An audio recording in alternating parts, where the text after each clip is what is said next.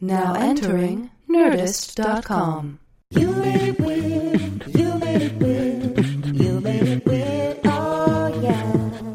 You made it weird. You made it weird. Yes, you did. You made it weird. Oh yeah. You made it weird with Pete Holmes. Yes, you Hello, everybody. Hello uh, to you weirdos in America and other places. I'm so sorry. I didn't mean to isolate all the international weirdos. Uh, hello, all of you. That's such a weird beginning. That's fine. Uh, this is Bobcat Goldthwait. I'm very excited that the old Bobcat, the old Bobcat, was able to come in and, and talk, and it was wonderful and a delight. And I suggest, um, you know, it might be fun if you watch his movie God Bless America, or if you've seen it before you uh, listen to the show. It doesn't really matter, but if you have, we do talk about it quite a bit, uh, and I think that'll be fun. Let's get this out of the way up top. The uh, the announcements. YouMadeItWeird.com is where you can get all the uh, merch. Merch. We're like a band. Buy some merch. Uh, January, and you can also donate. There's a donate button. I haven't checked the donations in a while. What if it's a billion dollars? Oh my God, Katie. Katie's here. She's not always here for the intros.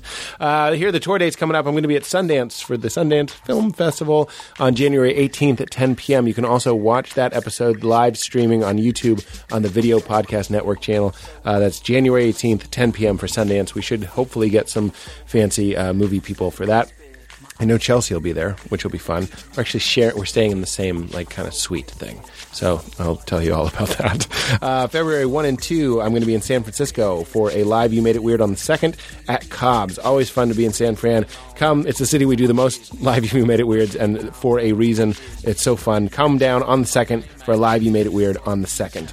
Uh, Madison, Wisconsin. I'm going to be back with Chris there this time, February 21 through the 23rd, and I'm going to be in Grand Rapids, uh, Michigan. That's in Michigan, right? Grand Rapids, Michigan for Gilda's Laugh Fest on March 9th. A lot of great podcast people are going to be there, and we're going to be doing. Uh, I don't know if it's a live podcast or a show, but I will be there for Gilda's Laugh Fest. It's going to be great. Email all your favorite moments. We're trying to put together a compilation of all the best moments of the show. Uh, there was talk of it being a book. I don't know. It might be at some point, but for sure, we're going to at least release some CDs that have uh, some of your favorite moments. So make sure they're included. So email comedysexgod at gmail uh, your favorite moments. Uh, Katie just reminded me. We are doing a thing called You Made It Movies, which I'm so excited about. It's kind of my uh, favorite thing to think about, and we're doing so many episodes. Me and Mulaney did the first episode. Uh, we watched. The, the idea is we watch. It's basically a movie interruption. We watch uh, a movie that we both love, that I love, they love, and we kind of talk through it. Uh, there's bits. There's uh, You Made It Weird kinds of discussions, and then there's also just like we discuss why the uh, film is so important to both of us. Um, so if you want to watch the movie with us, basically, you can download it uh, off of iTunes. It's called You Made It Movies, and the titles will be things like Pete and John Mulaney watch the assassination of Jesse James, for example. Uh, we're going to be doing a bunch of these. The problem is when we upload them, for some reason, it defaults to nine ninety nine. It's not going to be nine ninety nine. It's going to be one ninety nine. So uh, a little patience. I will tweet and Facebook when it's available for one ninety nine on on the old iTunes. We're going to be doing There Will Be Blood with Paul F. Tompkins. I'm going to do Gary Gulman and I are going to watch Good Will Hunting. It's going to be fun. All, all uh, of some of our favorite guests are going to come together, watch a movie, and upload that kind of as these uh, bonus episodes. All the proceeds going, of course, to Katie, who wants to get uh, a hoverboard. Is that true? I knew it. So enjoy, enjoy, everybody. Bobcat Goldthwait. Holy shit! Holy shit! He was right here, and this is what happened. Enjoy. So uh, I made a Bigfoot movie, and uh, um, so Grohl said that. So there's the big in the movie. There's the Bob Dylan of the Bigfoot world. He's a real dude. Like I, I, I there's real Sasquatch people in the movie, even though it's. Like people that search for him? Yeah, I mean, I won't. They're not half tell me, Sasquatch. They're sassy. Oh, well, well, keep, keep going. One of those is for you. One of them has almond All milk, right. or have neither. all right. Wait, which one is me? Whichever one you like. I, I, I like it. Oh, they're good for you. you can just cram it right off the bat, Bob Scratch. I don't know why I made that uh, aggressive. yeah, it was very aggressive. it comes out sometimes. I don't know why. Well, all right. So keep going, Bob. Uh, Oh, okay. So I was talking about my latest movie. I, I, so we're doing this. You're on. You're All you're right. in it. You're doing so it already. I, I'm finishing up this new movie, and it's set in the. Well, it's actually it's a Bigfoot movie, you know. So so I shot a good portion of it. Can I interrupt and say that I really like the nod to your pal uh, Robin Williams in. I just I just this morning watched God Bless America. Oh, thanks. I like And- where your mind went with yeah, that. well, he's it's well, no, it, that's the joke. is is the TM TMZ guy? Remember? It's oh, your film. Oh, God bless America. Yeah. Oh, What did I say? Oh, I thought you I said said God uh, Bless America. Yeah, you did. Or World's Greatest Dad. No, it's in God Bless America. It isn't God Bless America. There's a line where There's he a goes, Sasquatch joke about Was Robin that a Williams. Sasquatch or was it a ma- actor? Rob, and then he gets shot right there. It was there. Robin Williams. Yeah, That must have been fun. But so Robin, uh, yeah, because I used all the same friends in the in most of my movies. and what did you just say? weird hippie? Oh, fuck those vegan hippies. I think uh, what did Some you was just, in my. Is it fucking- glass? No, no, no. It's some. It's probably patchouli. A or patchouli. fucking uh, I- white I- dreadlock. A baby God's eye. Oh, and I'm gonna keep drinking it. I think it's. What is it? I don't know. It's brown. It's just a.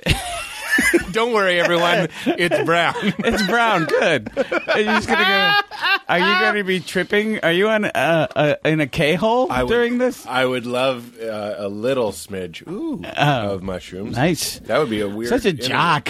No, I'm not. I just watched your movie. Uh, as I said, so everything you say, I'm going to put through the lens of that film. Okay, God And bless She America. says anybody that high fives jocks in general. Yeah. So when you say that, when But you I- call me a jock, it makes me think you want No, me no, no, dead. but see- no, see- I'm teasing. I'm teasing. But I think often people think that that movie is like a list of everybody I hate. And Sure. I, and I and I think if these people would all be dead and gone, the I- world would be awesome. Yes. And, and that's that's the way my wife thinks. That's not the, that's not throwing her under the bus.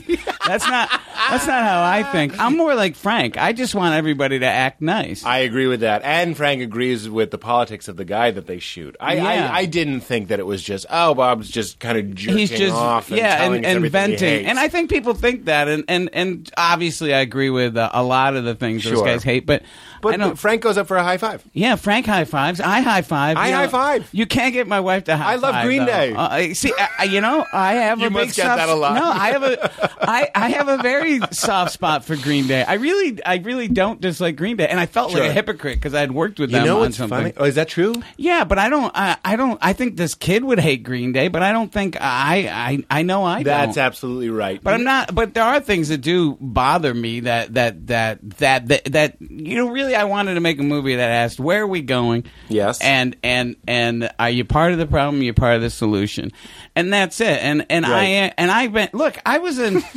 I was in Police Academy. I you know. I mean. Well, that's what's funny, I, man. Mm-hmm. I, I directed Windy City Heat. I'm part of the problem. You know what I mean? So very, very funny. I so I so I can't really just uh, you know. But the like but like that came across. I, I actually didn't think it was just your hate list. But I think there are people that just operate on, you know, the, most of the movies I make, if you can't connect the dots, you're not going to enjoy them. If you're Right. just sitting there waiting for punchline driven comedy or, Yeah. or uh, looking at penises. Well, I want I want Um, to talk about the movie. So so, so so much. Look, it didn't even phase me. I was like, I- oh, you know, looking at and then I thought, well, yeah. I was thinking because you do see Mork's penis in uh, in World's Greatest Dad, but um, Wait, whose penis? Which penis? Robin's penis shows up in the end of World's Greatest Dad. I Greatest saw Dad. that. I don't remember when he jumps in the pool. You do see it so briefly, don't you? Yeah, it comes to it's like a side profile, but uh, uh, he shaved before that scene, and I was like, "Wow, you're costing me the bear audience." You know, I think it was his Wait, ego. what did he shave? Uh, everything, like he had, like the woman got carpal tunnel shaving him. I really think, she, I really think he, I really think his whole thing was. He wanted people to see his dick. He did. I really He do. did. That's like in uh, Forgetting Sarah Marshall. I'm like, oh, he wants us all to see his, his dick, dick a lot, a lot. and he probably diddled it a little bit. yeah. Well, nobody's flaccid like that. I um I repelled once nude from the roof of the Oakland Coliseum during a Nirvana concert, and and uh, in in hindsight, if you're gonna be publicly nude, give it a tug. You're Yeah, gonna- give it a little. It little- doesn't matter who you are. You're Just gonna bat it a little yeah, bit. Yeah, I wasn't gonna. I'm not even like getting sexy. Like, ooh, I'm gonna be nude in front of fifteen thousand. you were doing it because I should have. I didn't. I just looked like this like.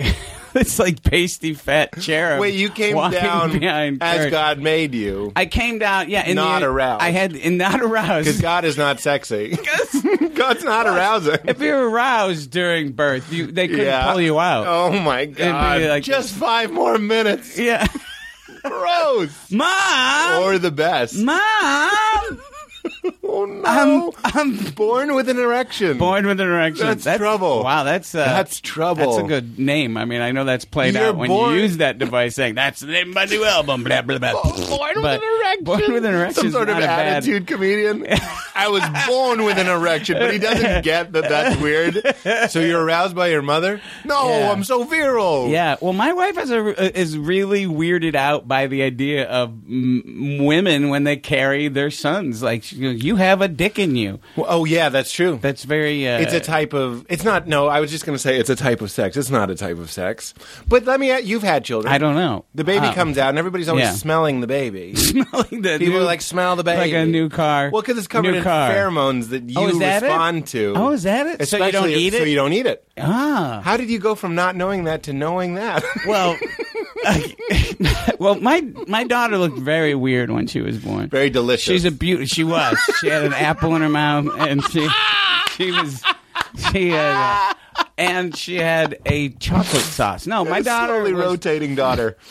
She was very odd looking, and she knows that. I mean, that's her favorite thing is she has like her baby pictures Yes. displayed because she looks uh, mm, you Left of center, we call that. Um, yeah. Worse. What's the Worse. What is that? Progeria? Is that it? When don't you, know. When you grow old, you know what I mean, but you're little, you know, you're still like. oh, she looked like a little old man. She had a little weird head, but but she's a beautiful young woman. She filled out. I mean, in the head. Easy.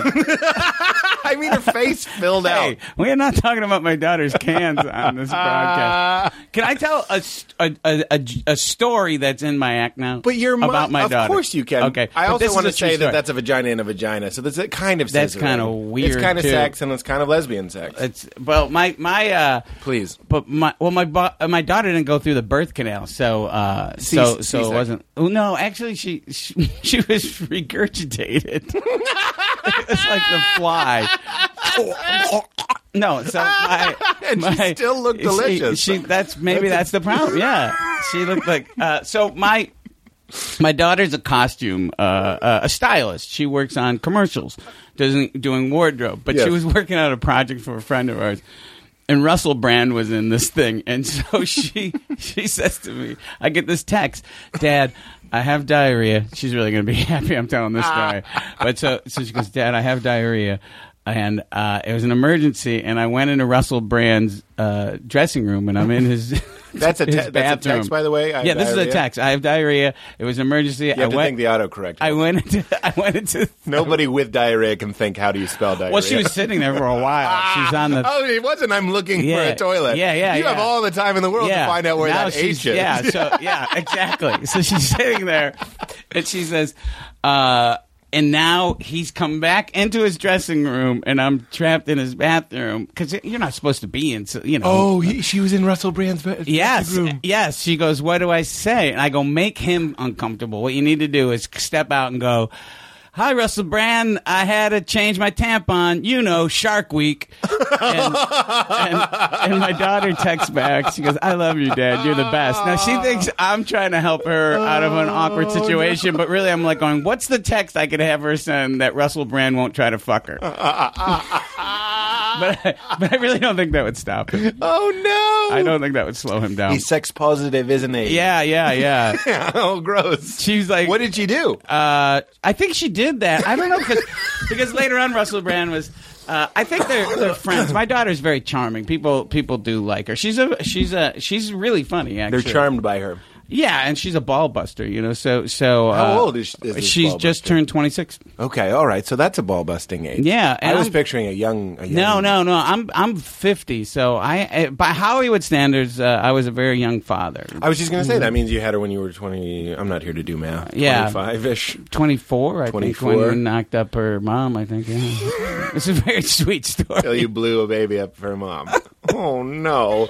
And then your daughter kind of scissored that woman. Oh, this is, she's gonna be so mad. it's not really a scissoring. She, you know what's funny is like her friends will go to the meltdown, you know, and and you know she, they'll be she, she's go, what are you talking about on stage right now? I can't I get believe- these tweet texts from her. Oh no. Are you talking about? You know, Yeah, well- but she gave me permission on the Russell Brand story. She said, "Okay, you're not going to stop telling that one." So okay, It's a good one. I, It's a true I one. can't believe you don't know the update if she said the tam- if she said Shark Week or not.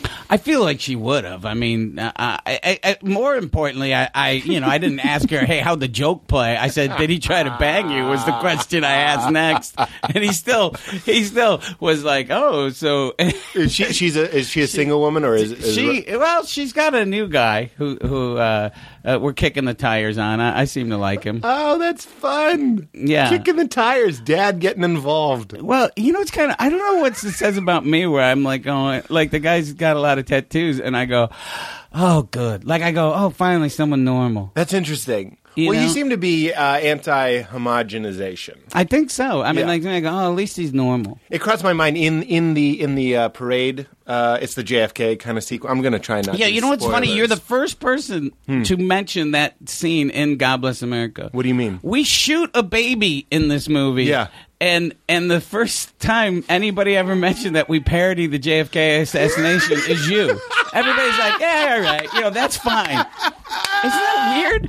I'm amazed that that just. I guess by the time that shows up, no one gives a rat's You ass. you get it by that point. You know, I talk about. Uh, I did tour with Nirvana, and uh, I got to hear that naked he- story. and he- what and- is that naked and story? and and Kurt had an idea for uh, a video for all apologies where he just wanted to be drunk at a, a party with a gun, which which uh, you know we thought that was kind of funny. And I said, well, here's an idea for all apologies. My idea was.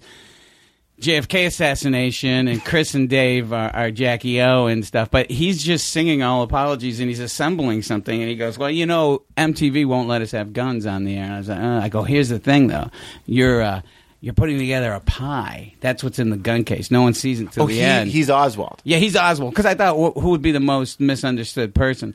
So then he throws it, uh, the pie, and then the meringue is the back of Kennedy's head. You know, Back into the left. and he looks, yeah, it's a coup Back people. in- this is a military style assassination. Back into the left. Back into the left. Oh, back into so so. Uh, I said this to him, and he and he lit up like this is really great. And then the uh, the, the, the uh, one of the manager types goes, "You two don't get to travel together anymore."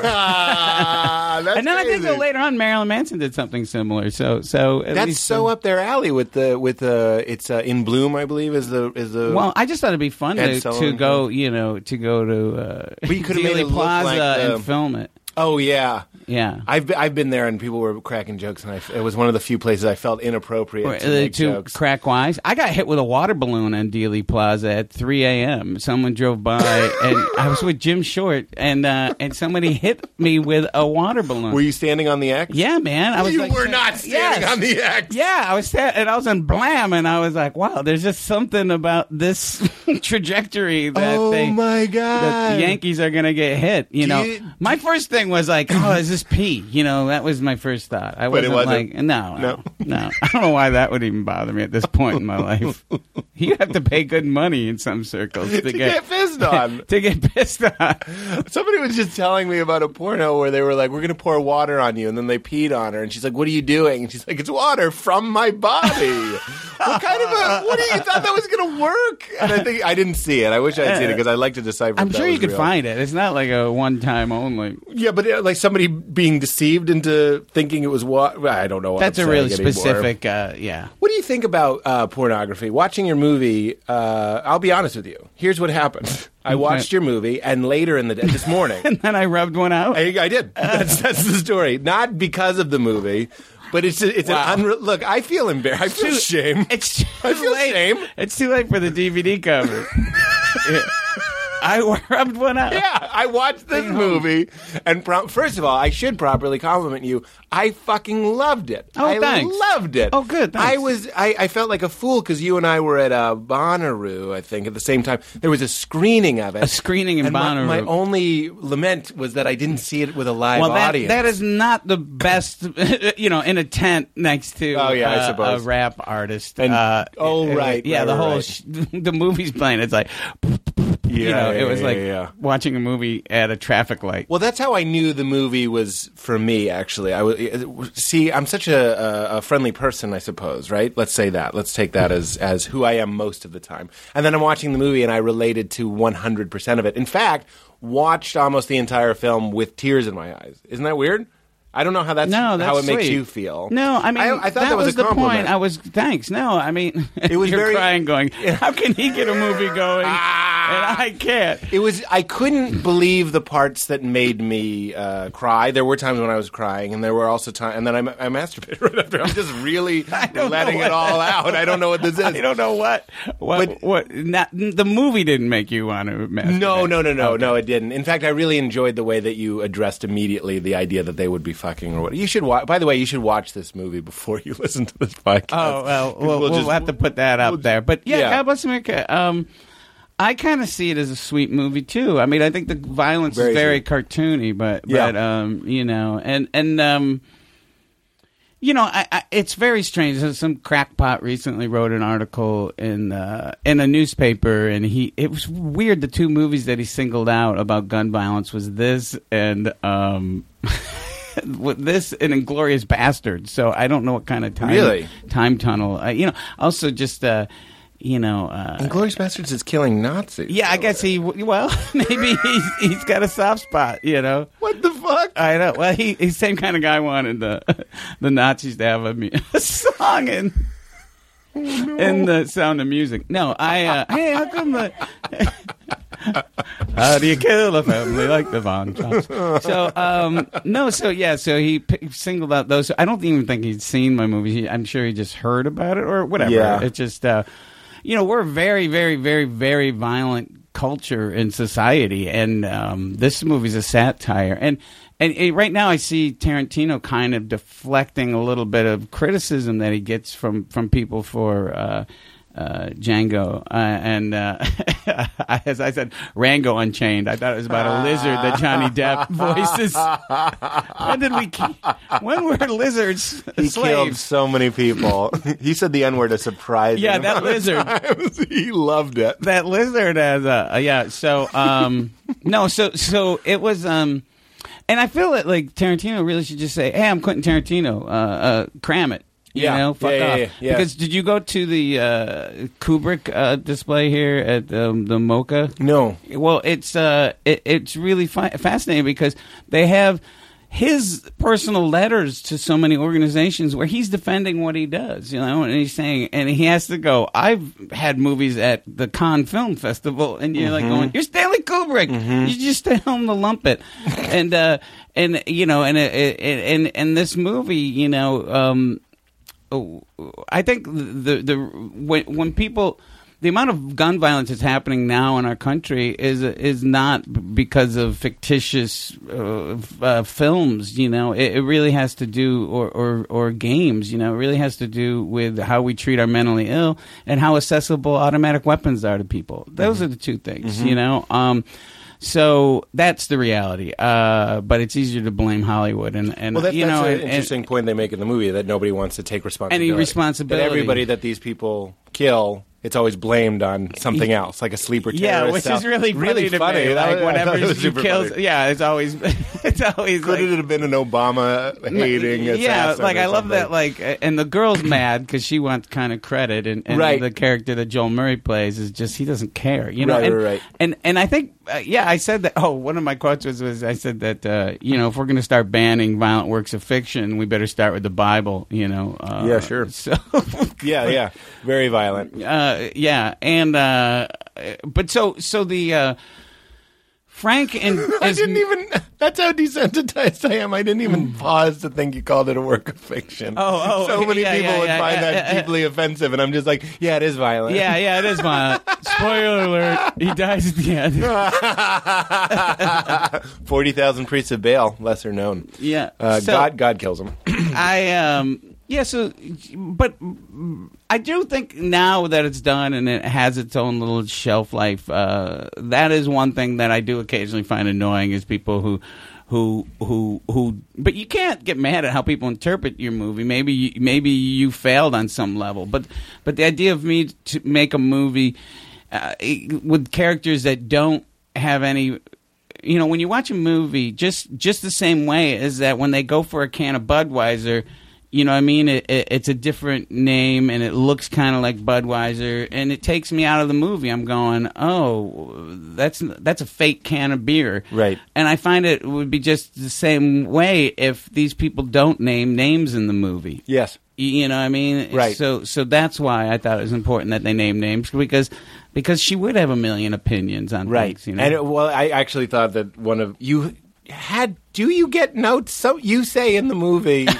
Fuck Woody Allen, or, or Woody Right. Mm-hmm. Allen sucks, and it's very funny. Yeah. I, my first thought was I was like, that has to have passed some sort of live test. That feels like something you've Oh, said live, maybe. No, you know what's funny? Or that said out didn't- loud. There's a couple things that that it was. This is the first movie that I did take a couple things from my act. Um, and uh, It seemed like the the Coliseum thing, some of Joel's no, that, things at that's just something I've said as a grumpy guy. You know, uh, yeah, yeah. That that rant is just some of that is me. You know, I just love that rant. Like get off my lawn kind of thing. But but uh, the the one line that is from my act is when he says uh, that he wishes he was a super genius and could figure out a way that, That- when you vote for American Idol, Yes. turns your battery in your phone into an explosive device. That is from my act. Very, very but, uh, and sometimes now when I'm performing and, and I can go, none of these people seen my movies. I'll slip that joke in, yes. And and if they laugh or whatever, I can go. Oh, I, I can tell how they react that they they, right. don't, they don't watch. I do the same thing with this podcast. If I've said something on this show that I'm like, oh, that's kind of funny, that would work on stage, and I try and get away with it instead of framing it as a piece,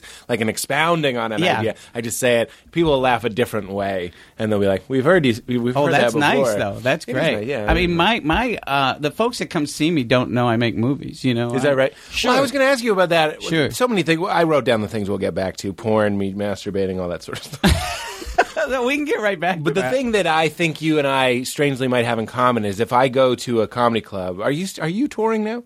I go do stand up often. I mean, it's a way that prevents me f- basically from doing reality shows and things like that. Right there, you go. That's Yeah. that's noble then. Nah, I mean, it's it's. I guess you know. Um, I'm not above certain things. I shouldn't say I'm that much of an artiste, but I, I have stopped do, pursuing things that, in the long run, if they came through, I wouldn't enjoy. Yes. Okay. Well, actually, let's go back to that. I'd like to go back to that. My, deep relating to this movie was insane. The what I can't watch. It's it's hard not to sound lofty. This must be your artistic plight as well. I hate reality television, and here's what I've done. Uh, when you, in in the movie, uh, one of the people that they, oh, God, it's hard not to spoil it, but it doesn't. that's all right. I mean, if they haven't seen it, they, you know, I, and it's also still, I don't think. I mean, they k- kill some reality stars. yeah, sure. And they kill some that hates hates fags people. Yeah, and that's very broad, you know. I mean, who doesn't hate the Westboro Baptist people? Uh, Well, that's the thing. But here, okay, so this is a big part of my life, and, and something that I've, if if I could even get so lofty as to call it a message, is like, here I am, a good person. I've fallen, like as I'm falling asleep, thought about why like a SWAT team doesn't kill them all of them.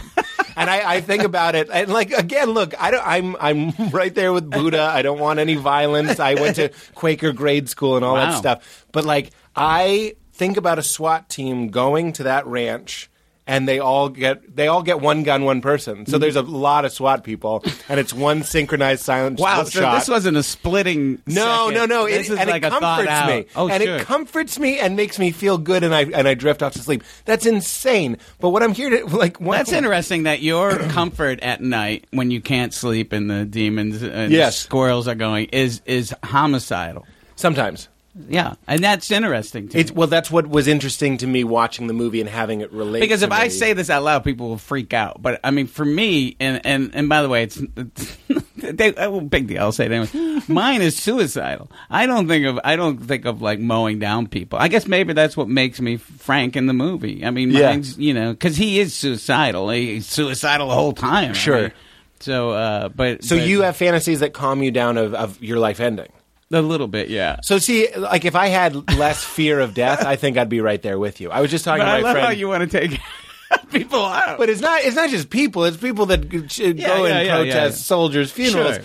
And, and I've also talked about uh, this has come up on the show before. I can't believe it, but the idea of a sleepy sniper, the idea of being a sniper, is is in our lizard brain something very comforting. You're up high, Right. you're armed, and you're hidden.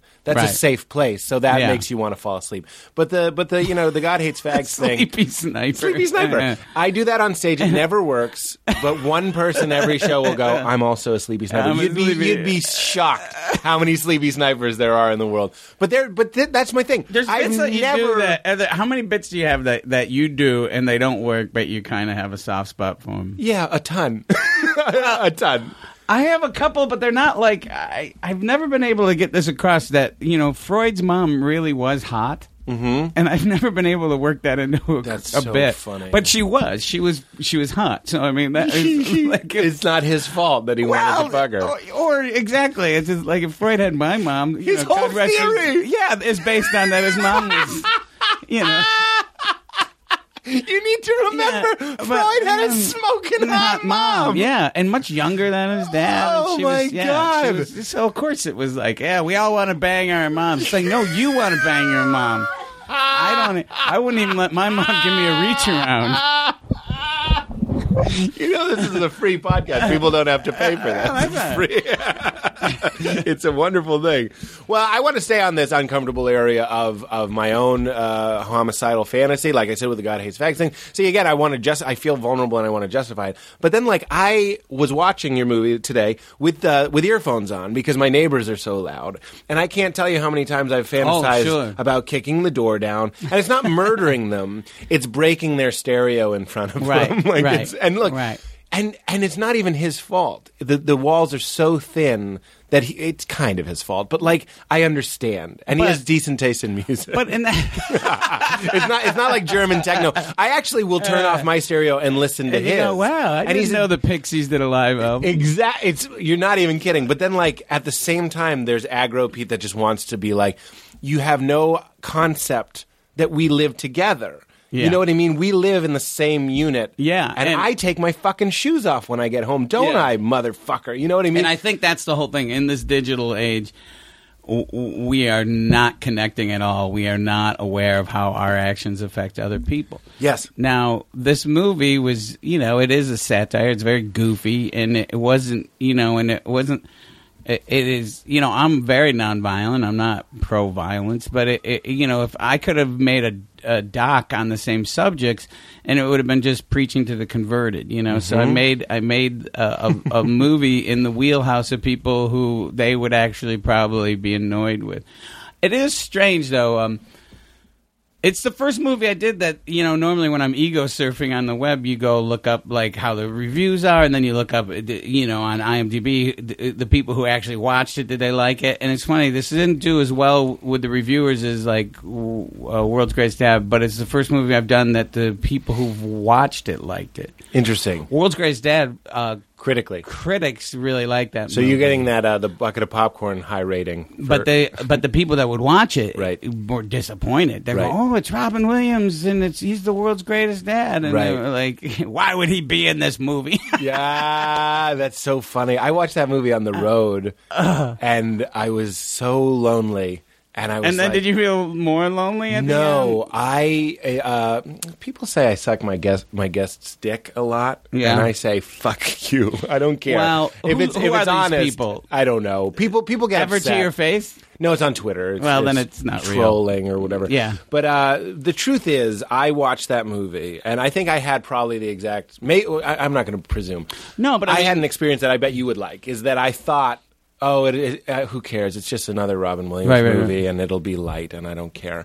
And I watched it, a- a- and I'm sorry to be so dismissive. No, no, that's really funny. I didn't know you directed it, Yeah, I didn't and know you wrote it. And then, like, so about forty minutes in, when you're- Exactly. when you meet the times. shitty son, Yeah. I'm like, I literally remember thinking, I was like, uh, oh, great.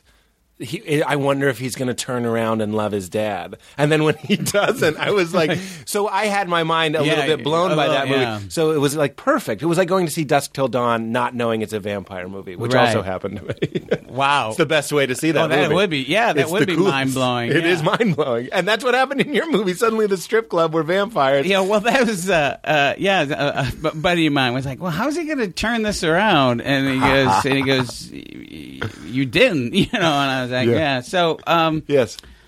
well, that movie, you know, I mean, at the end, he says, uh, you know, he used to think the worst thing in life is ending up all alone, but it's not. The worst thing is ending up with people that make you feel all alone. And Hmm. And I guess so. If you were alone on the road, that would be comforting. Yeah, it, I don't know what it was, it, but it also made me artistically feel. First of all, that's lovely. Every monologue in in uh, in God Bless America it was very very stirring. That's what I'm telling you. Was, I was like crying the whole time. Let's let's stay let's stay on how it relates to you though. I'm interested in that suicide uh, thing. How do you do it I don't know. It seems like there's so much suicide in these movies, and I don't, I don't, I don't. in your I- fantasy though? But yeah, and, and, and I would say that I've never been at a, a, ha kind of more uh, stable part of my life. You know, I, Yeah. I think I'm I'm the happiest I've been. But that's exactly my point. See, I don't want to kill anybody, and you don't want to kill yourself. right. But there's something comforting. But what it. you want to say in these things is you just want people to stop. You know, Frank just wants people to act right. People, he just wishes that, you know, that there was some sort of a, a way to m- make people look at what they're doing and stop. And then he Right. gets to the point where he d- eh, that is not working. So you know, in the movie, he's killing people. But but you know, eh, eh, I think it's funny. It's like people take the, my movie very serious with the killings, but then they could go see uh, uh, uh, uh, any other movie which all has death in it, either Mm-hmm. death of a relationship or death uh, or an actual death, and they have no problem with it as long as it's like a justified death. Now,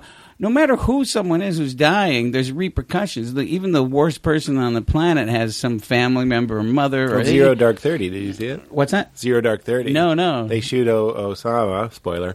And uh, and uh, all all his all his. I don't know who those people were in the bedroom with him, but they're freaking out. Right. They're they're very sad. There are children there that are like, "Shit, you shot Papa Osama." Yeah. you know what I mean. So I'm, I'm I agree. From their perspective, it's a bad Exactly. it's a bad so, movie. So we just, you know, we have this. We've already have this disposable death mentality that's Yeah. really weird. Uh, so I don't know why. Uh, I guess because people are sitting there going, "Hey, I do that. I don't want to get shot."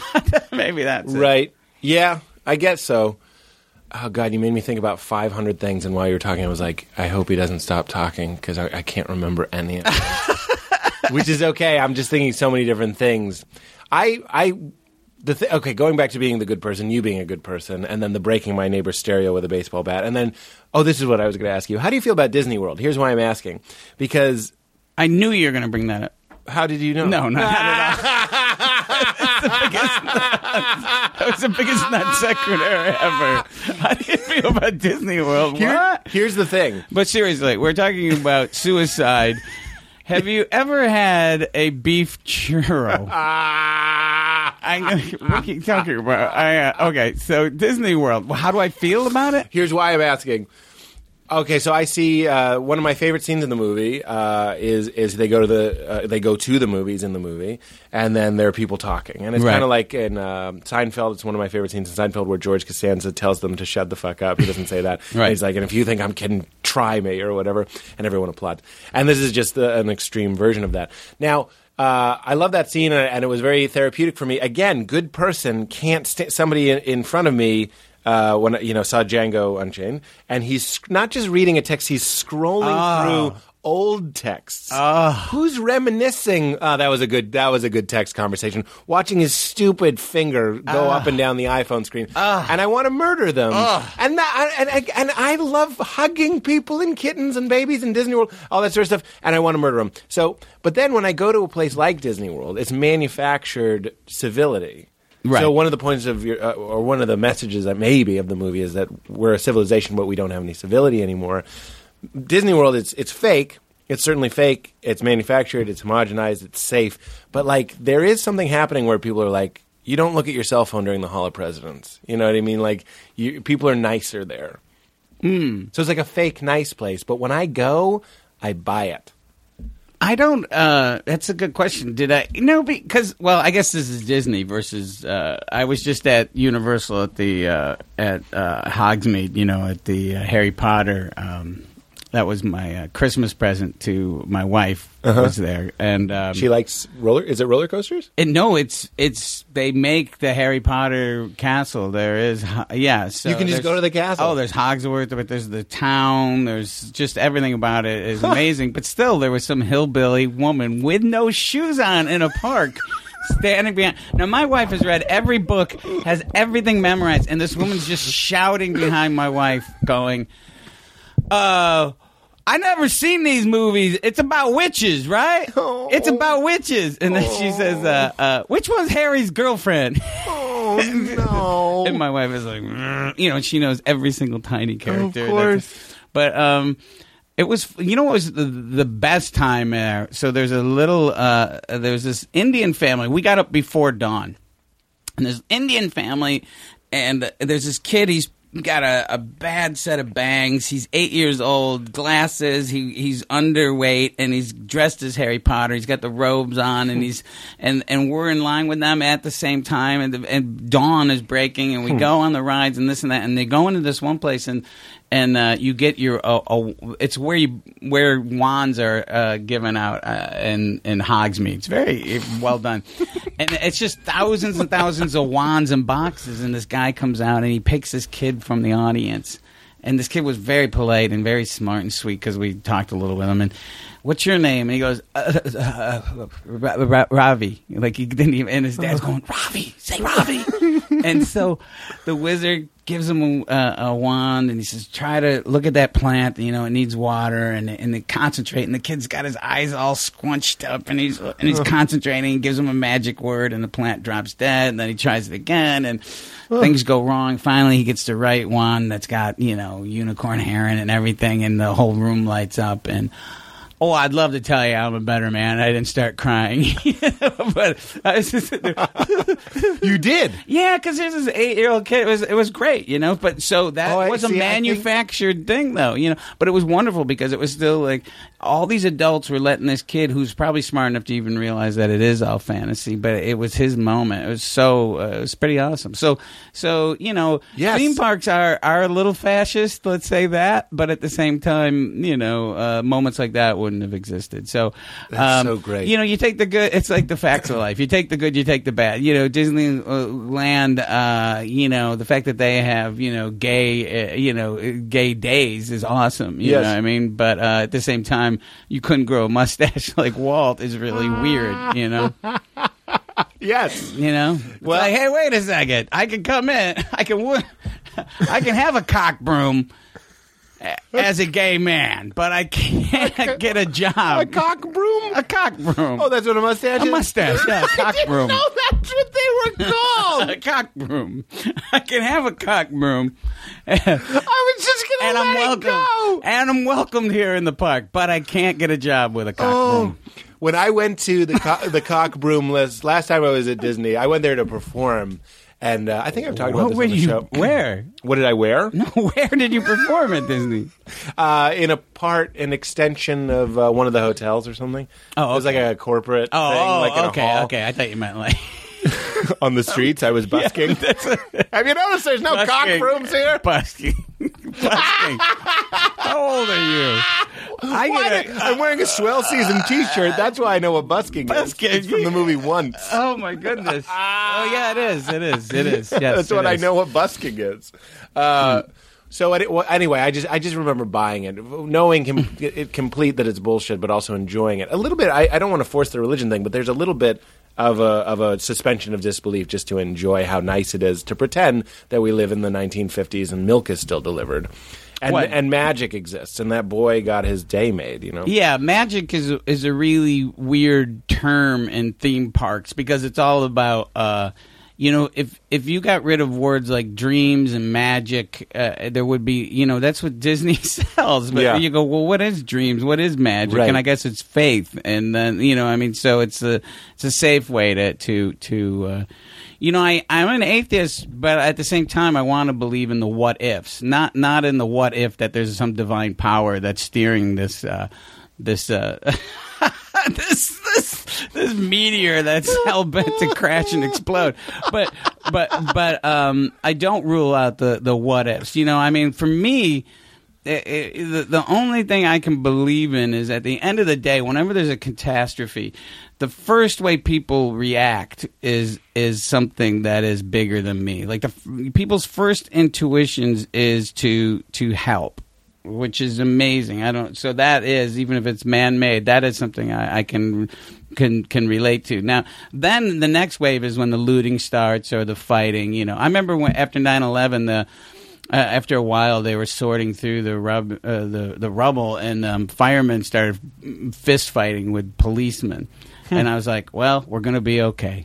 Ah, that's interesting. we're going to be all right." Somebody had that uh, a similar thought about stealing American flags. Remember, American flags were so hot yeah, for a while. yeah, yeah, yeah. Such a great li- line in the movie where he goes, "How about you remember how to park?" I love that where he sees this bumper Oh, sticker. oh, right, right. Never forget. you They- know. It's, it's an interesting. I know we're all over the place, but I love it. There's an. It's an interesting uh, type of anger. I don't, I don't know what it is when you see like a ribbon uh, on a on a car that says "Support the troops" or whatever. That I don't know. That always used to make me mad for some reason. Well, it's because it's saying um, you don't. Well, exactly. Again, and it's also Yes. it's also uh, this this thing, and this is a theme that does show up in the movies I write a lot. Is that um, people glom onto other people's tragedy for the wrong reason. They they'll they'll make it about themselves. You know, so so so someone it cheapens the people. Like during the the last. Um, when the when the sniper uh, the the guy shot up uh, uh, you know in, in Connecticut recently, I was asked about how I felt about that and because of the violence in God Bless America, and I didn't give him a quote, and they and they were really mad. They were go and they're trying to act as if like, well, don't you feel movies like yours is responsible? And I was like, I go, you know, there's a time when when tragedy happens, the right thing to do is not to make it about yourself. And I said, unlike most people in show business or the media, I, I refuse to make this about me and give the people that were actually affected and hurt and saddened uh, a chance to breathe Mm-hmm. Before That's I great. glom on. And the, the reporter's head was going to explode because I wasn't going to say, you know, I, I could pontificate about guns and, and things like that, but we, it's again, it's where's our decency at? you Yeah. know? You know what's interesting is is in the violence in that movie, like the baby getting shot, for example, which Right. I remember you saying is when you see it live is the, is a telling moment. If they, it's almost like in a stand-up's act. If they laugh at this, Yeah, it'll yeah. be okay for the rest. and if they laugh at that, I'm disturbed to say that I laughed really hard when he did it, and then I laughed harder when the mom was covered in blood. Oh, and yeah. What is going on? I think you're doing some. You made me very uh, uncomfortable in a gr- in a great way. Like I think that uh, it's it's it's rare to to feel something because I'm watching it and I'm laughing and like I said, also getting moved and like also, you know, kind of endorsing somehow violent fantasies in myself. These are things that we're we're you know told and uh, probably believe are the worst parts of ourselves. When you're in your car and someone's uh, bumper sticker says 9/11 never forget and you're like how about you remember how to How to fucking, fucking park or drive, yeah. or drive or whatever you fucking asshole. That's a bad part of us, but it's a part of us. But that's the stuff that I'm interested in, and I'm not interested really in throwing it in people's faces. I'm really more interested in trying to work it out in my own head. You know, Right. all all these things that I make now are just me trying to figure out uh, how I see the world, and also a little bit of it is, or actually more than a little bit of it is, is what interests me. You know, that's what I write a screenplay about. You know, um, you know that one was. Um, a Christmas present to my wife. You wrote it as a gift to her. Yeah, I was like, "Merry Christmas," because uh, she- just- I think it's That funny. sounds like you forgot to get her something. You're like, I no, did no, just I'll go finish write a screenplay. I just finished this one. Well, I do write fast, but she says uh, you're. a- Uh, she's like, she goes, she goes, you're a misanthrope, and I'm like, you only say that because you're a person. But she says that I'm a misanthrope, and it really hurt my feelings. I'm like, oh, are you kidding? But she's like, yeah, and. Uh, because I, don't see myself in that terms, but I guess I am. You know? Yeah. I guess I guess I am. That's interesting. And you okay? So there's a, a bunch of things we could talk about. You write fast. I'd love to talk about your writing process. I write very fast. Like, uh, you know, people who criticize my work would say, "Well, you could probably spend a little longer on them." But um, like, That's funny because the monologues and all that sort of stuff in God Bless America seem very polished. It seemed like uh, well, that was an attempt. I actually wanted to write stuff. Um, I am a Tarantino fan, and I thought, well, and and the biggest two biggest movies that influenced that movie was. Uh, Network and uh, another movie by Jules Feiffer called uh, Little Murders. And in Little Murders, people talk and talk and talk because I mean it was written by Jules Feiffer, so people just talking, talking, and David Mamet. And I thought, well, I just want to write. I'm not trying to do an accurate portrayal. I just think it'd be interesting to see if I could pull that off. So for some folks that worked, some folks it didn't, but it's just a different style that I was interested in trying. But I said, you down, think without filtering yourself, you'll write more natural dialogue because you don't go back as much or something, or it comes out. No, sometimes I, I write. You know, sometimes I try to make it like natural dialogue. This time, I wasn't interested in that. Um, You know, I finished one screenplay recently, and my friends were laughing. They go, "Man, nobody says anything." You know, it's just, uh, yeah. So, so What do they mean by that? because they don't talk in this one. It's just, it's just, it's just really a lot of action. You know. So, so I, uh, I, I. I, I go away in a hotel and uh, and I write and I don't stay in a nice place. I, I, I just stay in a chain quality hotel, and uh, because I know the clock's ticking and I'm paying for it, uh, that's how I write. You Yeah, know, that's like like Sleeping Dogs Lie, which was originally called Stay. I wrote in three days on a weekend, and then uh, World's Greatest Dad was another one I wrote in How a much week. outlining are we doing before? you Yeah, I do an out. Well, I do an outline then, and then I and then I write it. Is anyone know? approving it? Do you have a trusted manager or No, something? no. I, I had a manager who read Sleeping Dogs Lie, and, and the next day he had a meeting with me and his staff, and he said, you know, I'm cons-, because this is a well written script. I go, oh, thanks. He goes, but I'm not sending it out because I'm worried what people will think about your mental health. So uh, that ended my relationship. Not be- and I wasn't even mad. I was driving home. I'm like going, well, if this is what I, even if I'm so far off base, this is what interests me. Yeah, Maybe this isn't, you know. I, ha- I haven't seen that one, but that one does. Uh, that uh, fascinates me. It's a idea. romantic comedy with a tiny bit of bestiality, and it was a movie that we shot for twenty grand. Well, she's already done it, hasn't she? Yeah, yeah, It? yeah, and it's getting past, and it's it's the living up to the lies that we tell about ourselves that makes us better people, you know. And um, But she blows a dog. Yeah, spoiler alert, but it's out in five minutes, you know, and it's very tastefully done. It's We're just gonna say in the intro, if you haven't seen these movies, listen. Well, watch them they're always they're very hard to sell because it's like people think they're like um, you know the uh, shock kind of. And they are, I guess, having these disturbing premise- premises. But I always like the reviews that will watch one of my movies and they'll go, "This is a one joke movie," and you go, uh, uh, "That's not a joke." Like the, the things that they think are, you know, what I mean, that's not the the bestiality part is not very treated serious. like, yeah, Yeah. exactly, Yeah, or, yeah, or the autoerotic asphyxiation and all Right. these things they're treated very seriously and- Right. and and um and I and I think uh, comedy is just like really kind of gotten to this point where you know what I mean it's just like it's really like an idiocracy you know ask the movie you know what I mean it's just like uh, you just film shocking things one after another and then people laugh and I, I guess I, I sound like an old fart, but I'm not, I'm not a big fan of comedy if there isn't any any if if I can't walk away and learn what the guy who made the movie was thinking about. Mm-hmm. I don't really have an interest in that. You know? Right. Like the t- it's so disturbing the TV he's watching. It's also so well done. The the TV that he's watching Oh, thanks. with insomnia, the fake reality stuff. The kid that does the backflip, of Yeah, course, it sticks was- out in my mind. That had to be real, right? That was a real you guy. paid for the. It- no, he to was. Yeah, he was a guy that my uh, uh, my wife had worked with on, a, on a show. Oh Yeah. and uh, uh, Crazy Mike.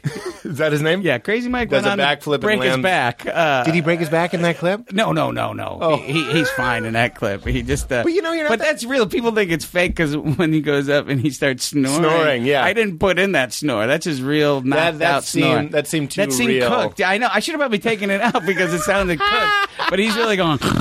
I remember. out. See, it challenged me because I think I, s- I was I did a show uh, best week ever, which actually I think just came back, and we used to make fun of clips and stuff like that. And I think it, it didn't make it on the show, but a clip that came across was like it might not have even been on best week ever. I just remember someone sending around a clip of a guy in a wheelchair uh, trying to get on an elevator, and he was an asshole. Right. It's called G- asshole in wheelchair. He, he has to be Right, right, villainized, right, right. Of course. And he dies in the video. He's pushing the button and the doors open. I forget what he does to lose the cat, to be a dick in the beginning of the video, but he's an asshole somehow. And then he pushes the button and the and the doors open, but the elevator isn't there, and he just rams in and falls in and dies. Are you I know, I serious? know, yeah. So as your as your movie is parodying, being like these kids lit a homeless guy on fire and put it on YouTube, there is Right. shit like that. It's crazy. Of course, of course. And also the funny thing is, is while we're making that stuff, I know that it will be dated soon. Yeah. You know, Isn't there'll be crazy? things that take. But what's next? Where's it headed? that was what the whole point of the movie was. It's funny that the, the hobo being burnt was actually in the house that we used to rent, and uh, that's Daryl Sabara who was in the uh, World's Greatest Dad and stuff. Wait, you mean the, the shooting of No, in the, The movie, there's a, yeah, yeah. So we just went in my backyard and uh, and and burnt a, a fake hobo. But Yeah.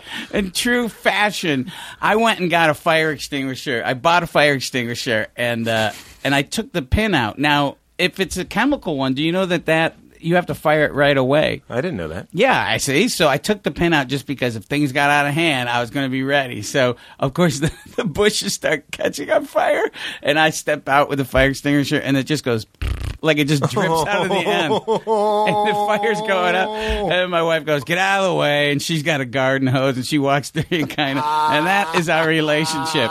She says that I don't know the difference between a good idea or a bad idea. They're just ideas. Interesting. You know, and that's what she she totally supplies that for me. Like I'll hand her a script and then I don't usually tell her what it's about and then she'll go, "Yeah, this is pretty good. We should make this." Or she'll say, eh, "This is a bunch of notes," you know.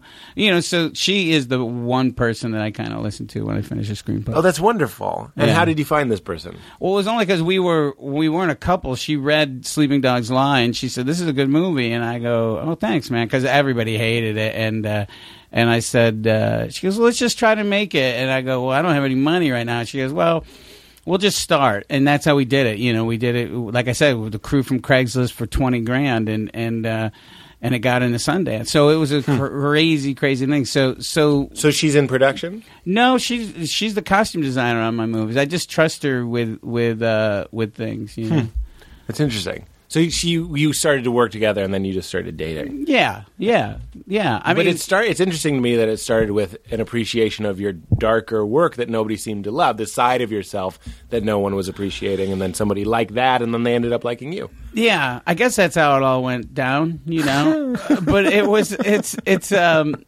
Yeah, I mean, so so so I do trust her, but I don't really trust anybody else because it is all very subjective. You know, I mean, it's it is you know it's painting. You know, it would look better if you didn't put an orange in the bowl. You know, well that's your opinion. You know, so so um, I I think if I keep making movies. mm, the funny thing is when you make a movie and if you and if you do go on the web and you do ego surf one guy said that it was really funny he was like fuck you bobcat go through it you know you spend all you spend your life writing a movie and then you, you get millions of dollars and you make it and this is the movie you make and he was talking about god bless america and it's like uh, uh, well no that's not how i did it you know it was it cost $750000 I had written five movies. It was one of the movies, uh, and it was the one that just seemed to come together at the time. You know, I, it was just really weird. So they know? think you're financing it.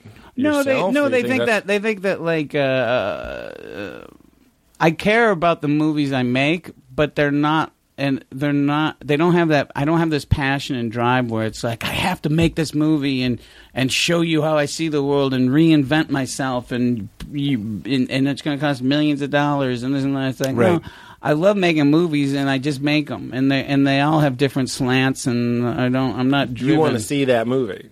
Yeah, I'm interested in making movies, but I'm also I don't really I don't really you know, I'm not they don't cost millions of dollars. I'm not I don't expect them to make m- money back. I really don't. I Did you say that in the pitch? I'm going to be Um, straight with you guys. I'm gonna say- we are going to lose. you guys are going to take a big hit. Do you guys need a write off this God year? Did God bless America make? I'm sure it did back? make money back because it was sold all around the world and uh, and and you know. And, Do you think the violence helped? Yes, it was the first time I sold a movie in Japan. You know, Interesting. the violence did help. It was Because uh, you could watch it. You may find this to be a big up. shocker, but they loved it in France.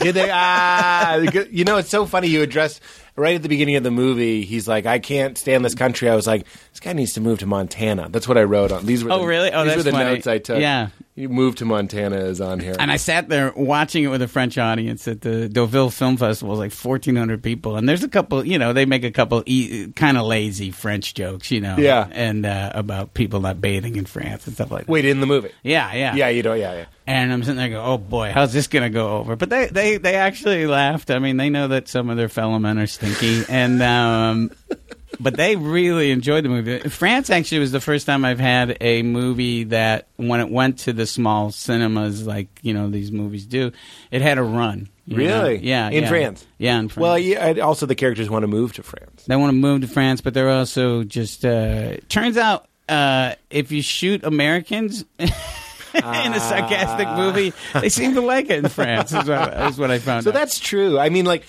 they really do hate us in that way, um, in the way that we think we do. I always thought that was just kind of. I think I thought you know it's it's there's like to me there's just like it, it, there's just like if you're gonna judge uh uh if you're gonna judge Los Angeles by the cliche of you know of of of elitist guys who are just driven to make a lot of money and Right. and make products and things that are about nothing, or you can judge it by you know the circle that that that the um the wagons that are circling around the the meltdown. You know, Right, it's sure. it's it's nice. It's comforting. You know, Right. finding the other star belly Sneetches.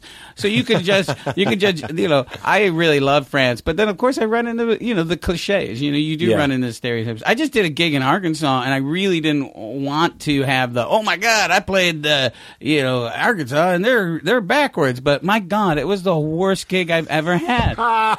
And and I was laying on stage at one point. you and- laid down. Yes, because I hated them so much. I'm laying down. and When did said- you know you hated them? It was about. It was. I was tried. I tried hard for about 35 minutes. Did you do you remember the moment where you were like, oh yeah, my it was just after you know I made a million jokes about hey let's just wa- you know about stop going standing on the front of the stage recording you know it Yeah. was just really and I, I- it just was and I and I laid down and I said I mean hecklers are common you know I laid down on stage and I said not only have I never said this before I have never thought this I am better than you I am better than all of you said that to an audience.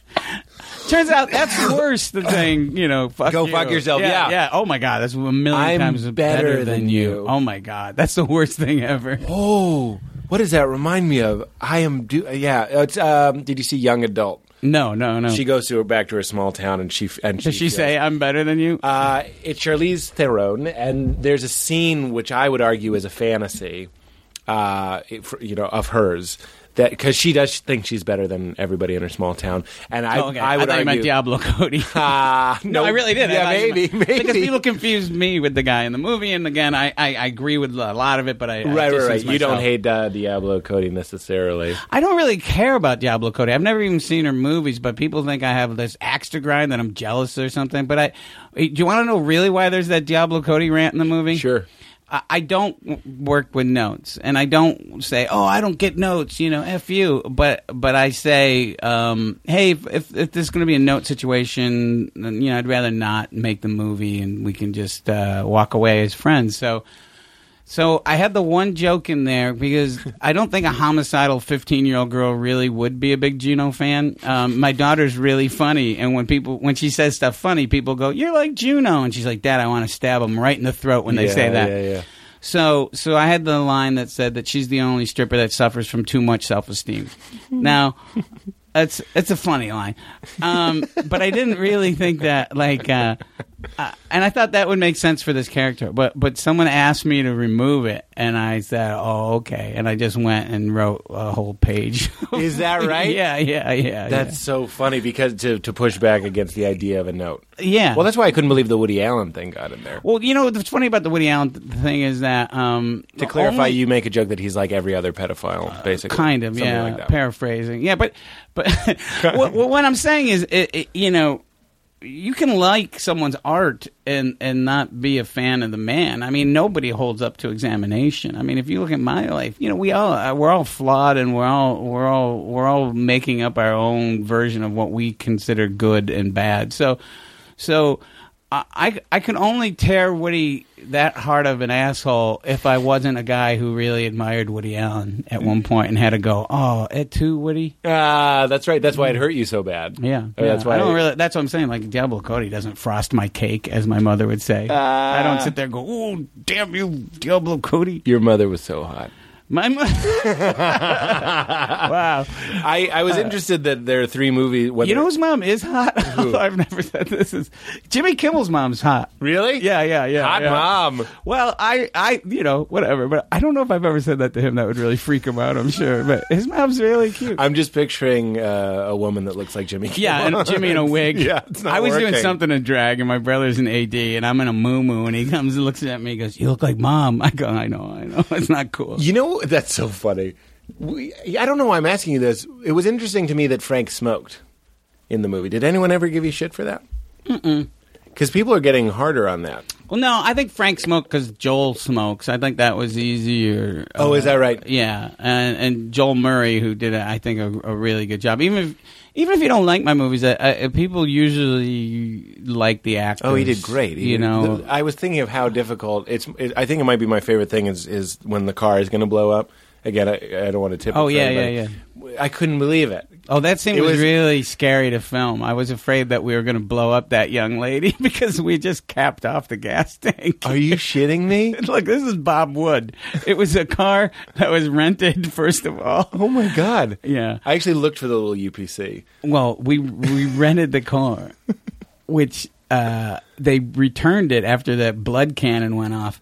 And they we had it detailed, but so the producer she rolled down the window, and then when she's driving up, she rolls up the window, and there's all this blood all inside the window. So she's squeezing it off. Oh. Not the her first time they've seen it. It hurts. I'm sure. Yeah, yeah, yeah. like, oh god! Well, Normally in the van. That's why they're driving that that the uh, Bumblebee Corvette because what I did was I found a car that I could rent in different cities. Uh huh.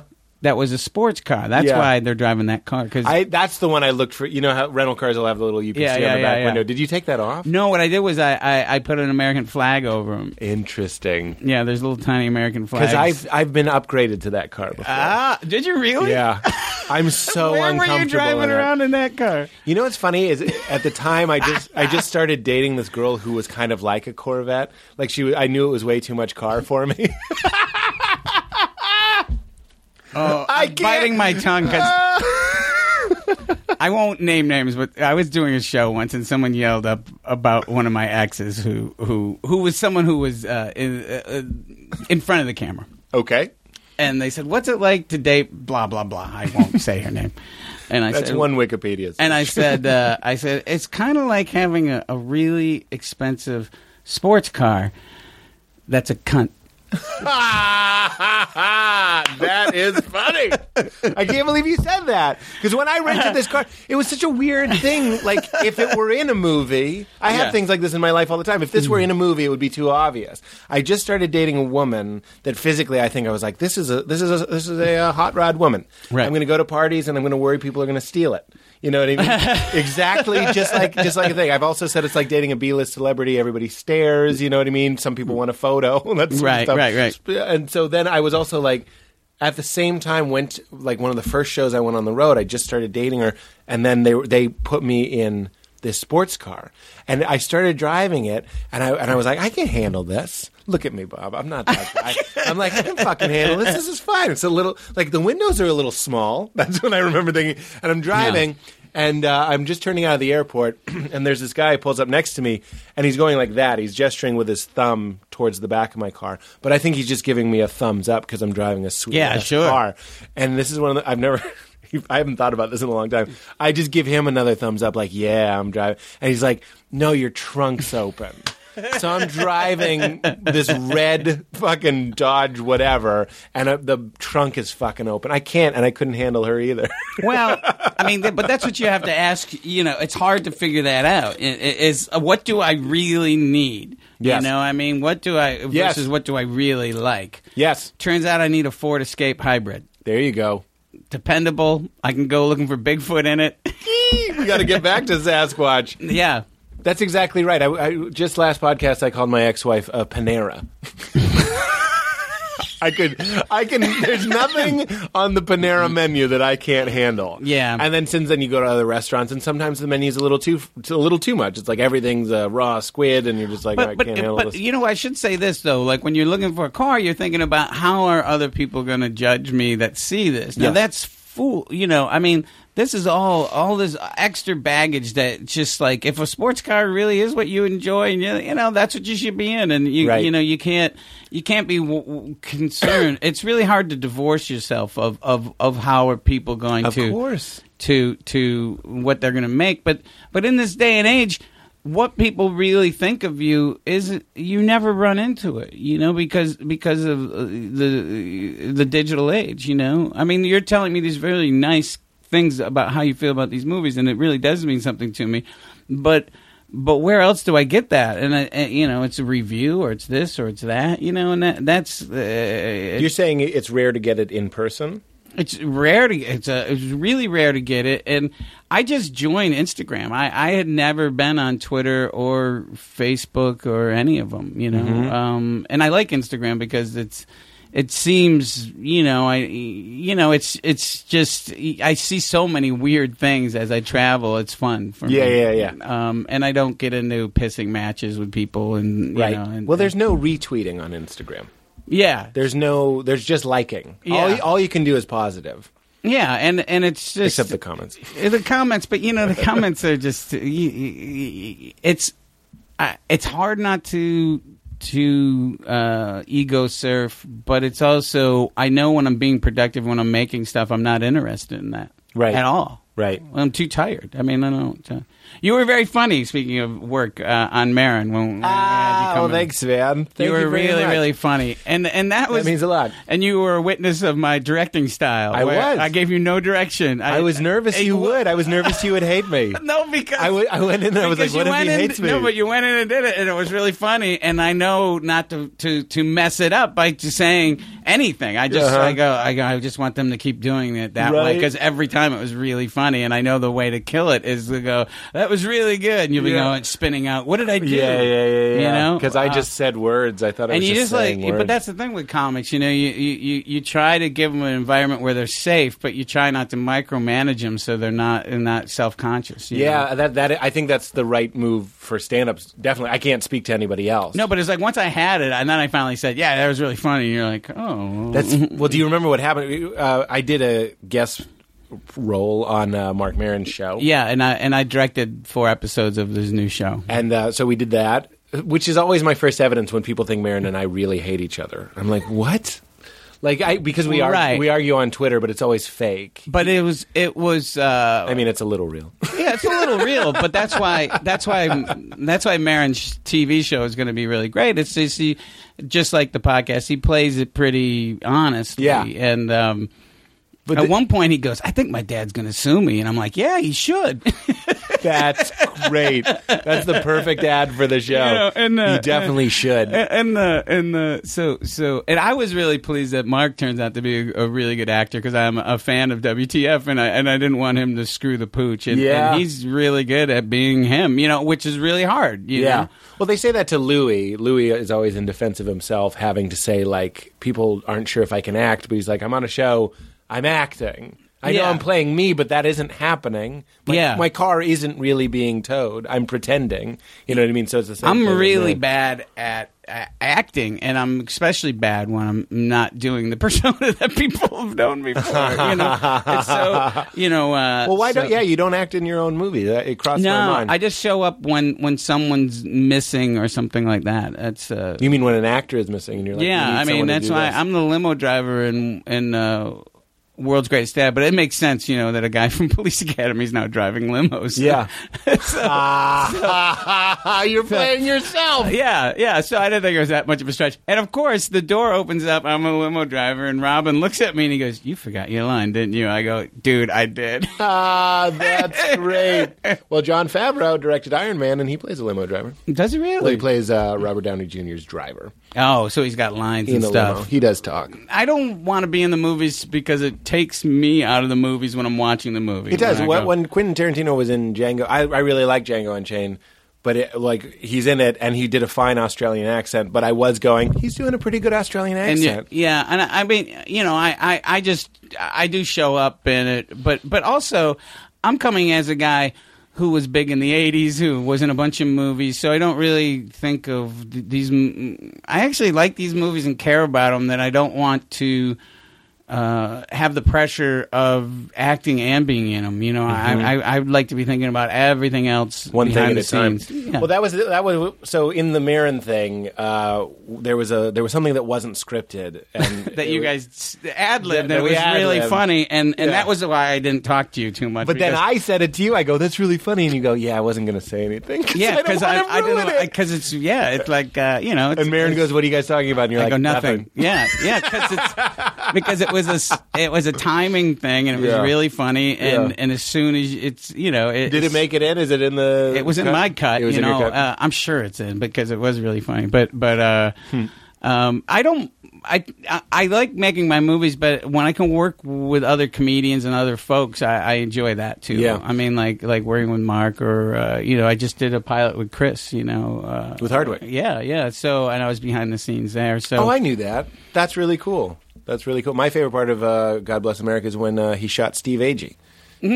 I know. Like I have friends that were like bummed out. They're going, "How come I didn't get killed?" Ah, that's so funny. It did. It is an interesting thing to be jealous of. Of the uh, that I was like, he died on camera. Everybody got killed. All my friends showed up for a day, and I shot Yeah, them. I don't know what that's saying about me, but like Tom Kenny was the the now Tommy Tom Kenny, who's SpongeBob, I, I, has been my uh, BFF since we were six years old, right, you met him in first grade. First grade, so we've known each other all our lives. But I also know that he and I love him dearly. Who is he in the movie? He he he gets shot at work. He's a, a guy who's around the cubicle, Uh-huh. and then it Is he the one that gets up at the end? yeah, and it gets shot, and it goes Through through, it. Yeah, and so because I knew if I put a squib on him, because he's a huge spaz. He's really, you know, Captain Uncoordinato was his his superhero nickname when we were kids, and he. I knew if I put a squib on him, he would touch it and blow his hand off or something. Uh-huh. So, so, so I put the squib in the in the actual Cubicle wall, yeah. So all he had to do was pop his head up, and then we shoot the wall, and then he drops over. But uh, of course, first take, he grabs the wall on the way down, and it wasn't spectacular. It was just really weird. Like all of a sudden the whole set starts falling down. I was like, all right, cut. Couldn't Let's, uh, handle it. Yeah, yeah. So, so I'm, I made the right choice. I didn't, I didn't wire him with a squib. But then he did get to die. I don't know. It goes back to you Yeah, falling dies. asleep. There's something pleasant about There's- watching yourself die. Oh, you know what's funny in the movie? Like when he, he that is like me Uh, in in God Bless America. When Frank can't go to sleep, he finds a a, a doc on uh, Charles Whitman, the uh, the Austin sniper. You Oh, know, right. and and uh, he, comes goes- up on the show a lot. and he goes and, and and Joel's character goes to sleep, and that is me. Like I, I go when I start watching true crime or or Buddy, things I didn't that. even realize that's me. yeah, really? Cause it- Because I'm he's a sniper, and it made him fall asleep and relax. yeah, it makes me calm down because I think the reason I do is just because it's very um, there. It's complete storytelling. You know, there's no loose ends. You know, like when you're watching, you know. Couple meets in high school. Couple gets married. Right. Guy has affair. Right. Bitch gets a knife. I mean, it's not, you know, it's really simple storytelling. Yeah, yeah, yeah. I sleep like a baby. You mean like mur- like real crime? Yeah, yeah, yeah. Murder stuff. Like ID, anything, I you know, if that- snapped. It was a neighborhood where you could leave the doors open. Yeah, okay, yeah. I'm in. Somebody's Yeah. going to get shot in the face. and you know, like Death of a Salesman, you know what happened. Yeah, Some, it, it's a salesman's going to die, and you don't need to stay awake because he's dead. They're speaking of him in the past tense. Now, I didn't see the one where uh, Brian Dennehy he snapped, but I saw a performance of Death of a Salesman where he came really close. Wait, th- that ha- happened? I don't know this. he, well, he was doing a show and someone's phone rang and he said, "For God's sake!" Yeah, he had a Really? meltdown. But I was watching and it was How beautiful. does that guy he feel? reaches for the phone, and then the phone in the audience rings, and you just see him do this slow take. It was like, mm, but he didn't snap that night. Yeah. Oh my god, I didn't know that. I mean, it is really, you know, when I got back to doing stand up, I wasn't familiar with the fact that people. I'm better than you people. I didn't. I didn't realize that two things. One, because of phones, people were going to be recording. yes. Um, so I just had to get used to that. And then the other thing, and just said, this is the world. This is not. I don't have a say in it. I mean, some clubs. Some clubs go out of the way and they and they train the audience to not do that. But I went, oh, uh, oh, so this is what it's going to be. This is the world we live in now. And then the other thing was is that oh, now that everyone has a, a camera with them, that that you do make yourself accessible to take pictures with the audience, which is you know very country music weird kind of thing. Mm-hmm. You mean know? after the show? Yeah, I do it all for the fans. You know, I I've never sat at a show and said, well, I enjoyed Elvis Costello. He better take a picture with me. You're right. It is country. It's country porn and uh, comedian. Yeah, yeah. They got to get a picture with him. Yeah. He's a good guy. He took a picture with me. Really? That's what that that's that's that's all. But it's it's different because I don't think people. Uh, the connection to a comedian might be a little bit different. I, well, I don't know. Seinfeld said that if you see a you see Bono in the supermarket, you avoid him. You see Seinfeld in the supermarket, you go up and talk to him because that's that's the product that he's selling. He's your comedian buddy. That's fine. I'd be right the other way. Really? Is that true? Go, ooh, Seinfeld. hey, there's Bono. I have his fly glasses. But that do you? Yeah, See, that's the thing. He has fly glasses and boots and shit. but he gave me. Uh, uh, wait, he they're his. Yeah, yes, yeah, yeah. Oh. No, I don't have a pair like that. I thought you were just. No, I went to see him once with Joel Murray. Uh, I went to see the YouTubes and uh, the YouTubes, and we.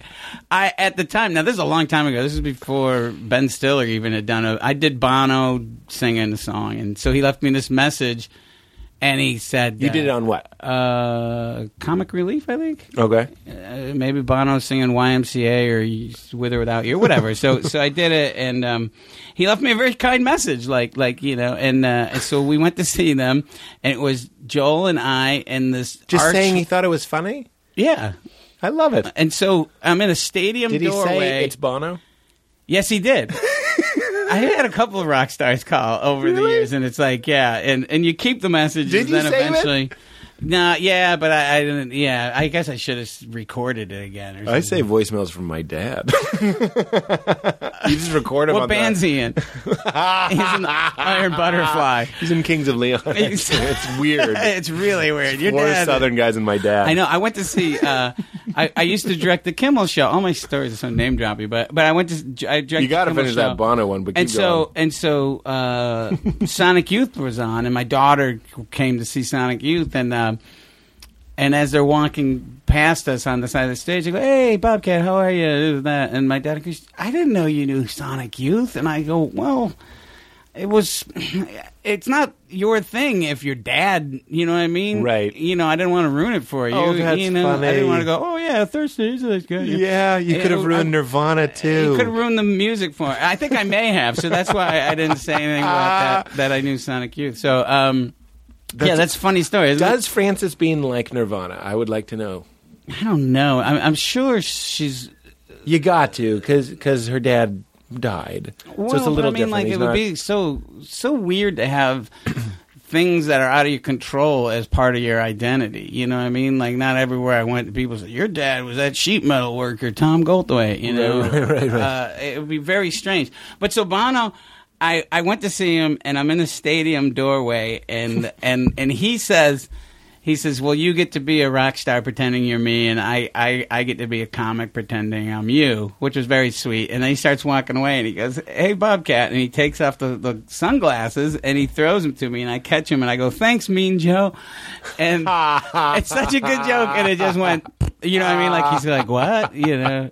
Is that the uh, Coca Cola? Yeah, yeah, yeah. where the kid with the sure jersey. it. Yeah, yeah, And uh, yeah, but uh, yeah. Wait, what did he mean that he gets to be a comic pretending to be you? I don't know. Maybe he thought he was being me. I don't know. It was. I thought he was going to go up and do an impression of you. Yeah, like. What's weird is I was doing that. I accidentally was getting into that register the other night, and I said I sound like Bobcat Goldthwait, and it worked. And I was like, no matter what you do, that'll be the stick you're measured by. It'll be like Yeah. the Well, voice. but it, but you know that. or do I should say, do you feel that way? Um, Or yeah, at least be part I'm aware of it, but I mean, I'm not. I don't. You know, I perpetuated that character for so long that it doesn't bother me. Right. The only time it, it's it's sometimes it gets annoying when people do impressions. Just in general, when comics do impressions of other comedians, that for some reason I always find that to be uh, really stupid. because it's like, hey, wouldn't it be funny if Curly from the Three Stooges was an air traffic controller? It's like, yeah. Yes, it would, because that was the idea when he came up with that character. He was a stupid guy. Yeah, like Right. like you can't see past the the the the, the craft, you Right, know? right, right, right. So, uh, wouldn't it be funny if Bobcat Goldthwait was a brain surgeon? It's like, well, yes, it would be He's a because funny that was character. that was a character.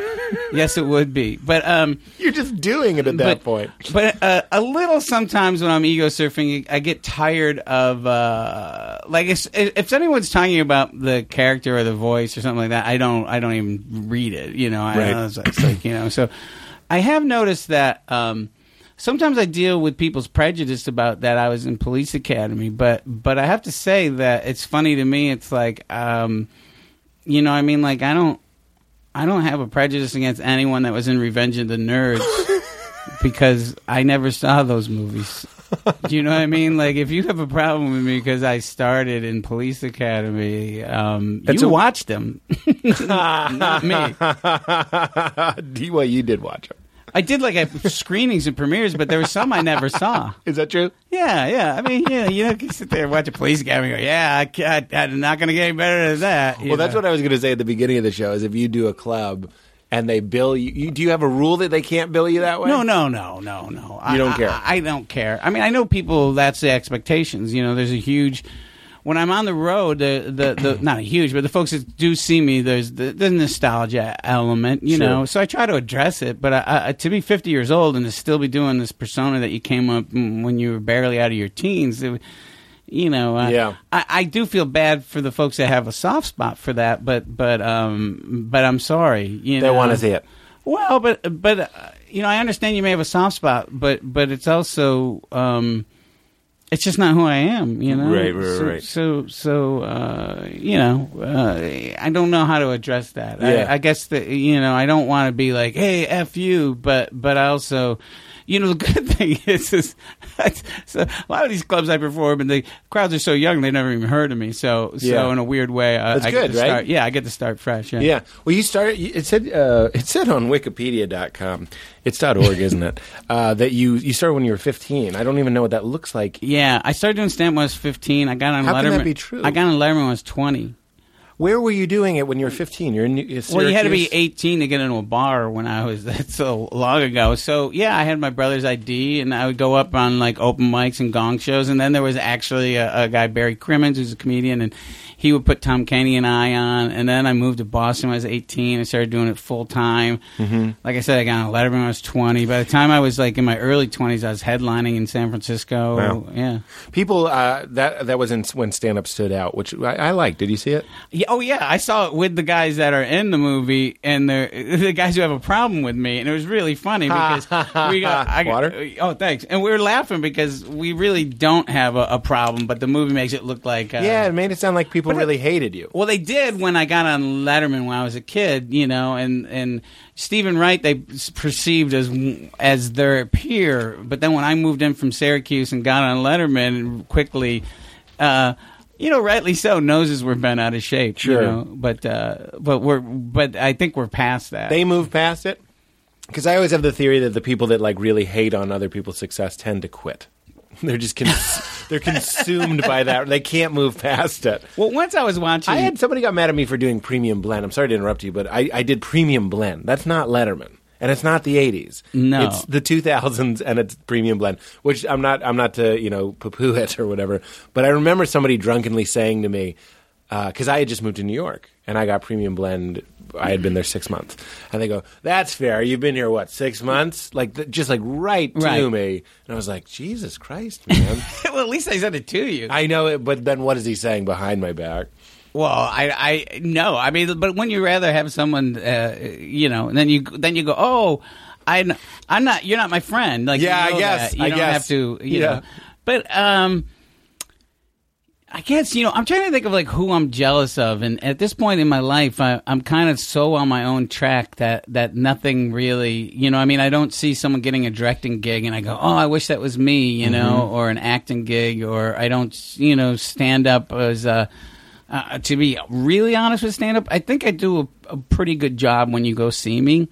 But I do know it's not what consumes me. You know, I'm not scribbling. Uh, you know, I, I, I, write screenplays constantly. I Mm-hmm. don't I don't concentrate on my stand up that well. Hmm. but I also know people are paying money, and my working class ethics kick in. I go, I got to do a show for these people. Sure. But um, That's interesting because you did retire. Uh, uh, I did stop. Yeah, I mean, it wasn't like people started crying. It wasn't like it wasn't like when REM quit, you know. Uh, uh, but yeah, so I did, I did, I did stop doing it, and it just because I was really busy. Uh, when I directed the Kimmel show, you know, that was that's a lot of work. You know, But you found that these other types of work satisfying in the same way that stand up used to satisfy you exclusively? oh, uh, completely. Completely. Because I, yeah. You know, making a movie is is is is um, making a movie on my own terms, away from the system, is is so different. Is like stand up. Now, if I was a a hired gun working on, you know, you know what I mean. Like if I was working, like if I was making movies for Judd Apatow Sure. and getting notes and things like that, I, I would be just as miserable as I am now. Not not saying, not criticizing what he does, but I'm just saying I, I don't think I could work for other folks. You know? Mm-hmm. You have to do it for yourself. Yeah. But that's the true expression of what you want to be doing. It, it's not just jokes in front of people. It's you want to be telling stories and you want to have them be funny and you want to have them be moving and sad and it, it, it fulfills you. Yeah, it's a it, making a movie if it works is the whole meal versus just the dessert, you know. And and doing comedy is, is a little bit like just eating a cake for forty five minutes. When you make a movie and if if people laugh or cry or, or or get mad, it's really awesome to be able to affect them. And Right. and and and when you make a um a movie, the one of the nicer things is is people, you know, when you go to do comedy, you're you're sometimes performing for people that have no interest in what you do. Um, and when you make a movie, you know, uh, that doesn't matter. You know, they'll just walk out and go, "I didn't like that movie." Right. But when you're doing a stand-up show and they're heckling, the other night I had a, I was at uh, um, the Lost Weekend in San Francisco, which is a video store, and they have a comedy show in the basement. Really? Yeah, and I went Saturday night, and uh, it's an open mic, and there's a guy who's heckling, and he's just he, the worst kind because he's not. He's saying stuff that you can almost hear, but the comic can hear, and he's saying it during the punchline, so it's derailing people. And I've noticed that, and I get up and I go, I've noticed you're just doing that to the people who are getting laughs. You're not doing it to the folks who aren't, you know. So, so you're comfort- you're uncomfortable with people getting laughs. I go, take two minutes. I'm not going to pull you up now, but come up with a joke because I'm gonna. You're going to come up here and you're going to tell a joke.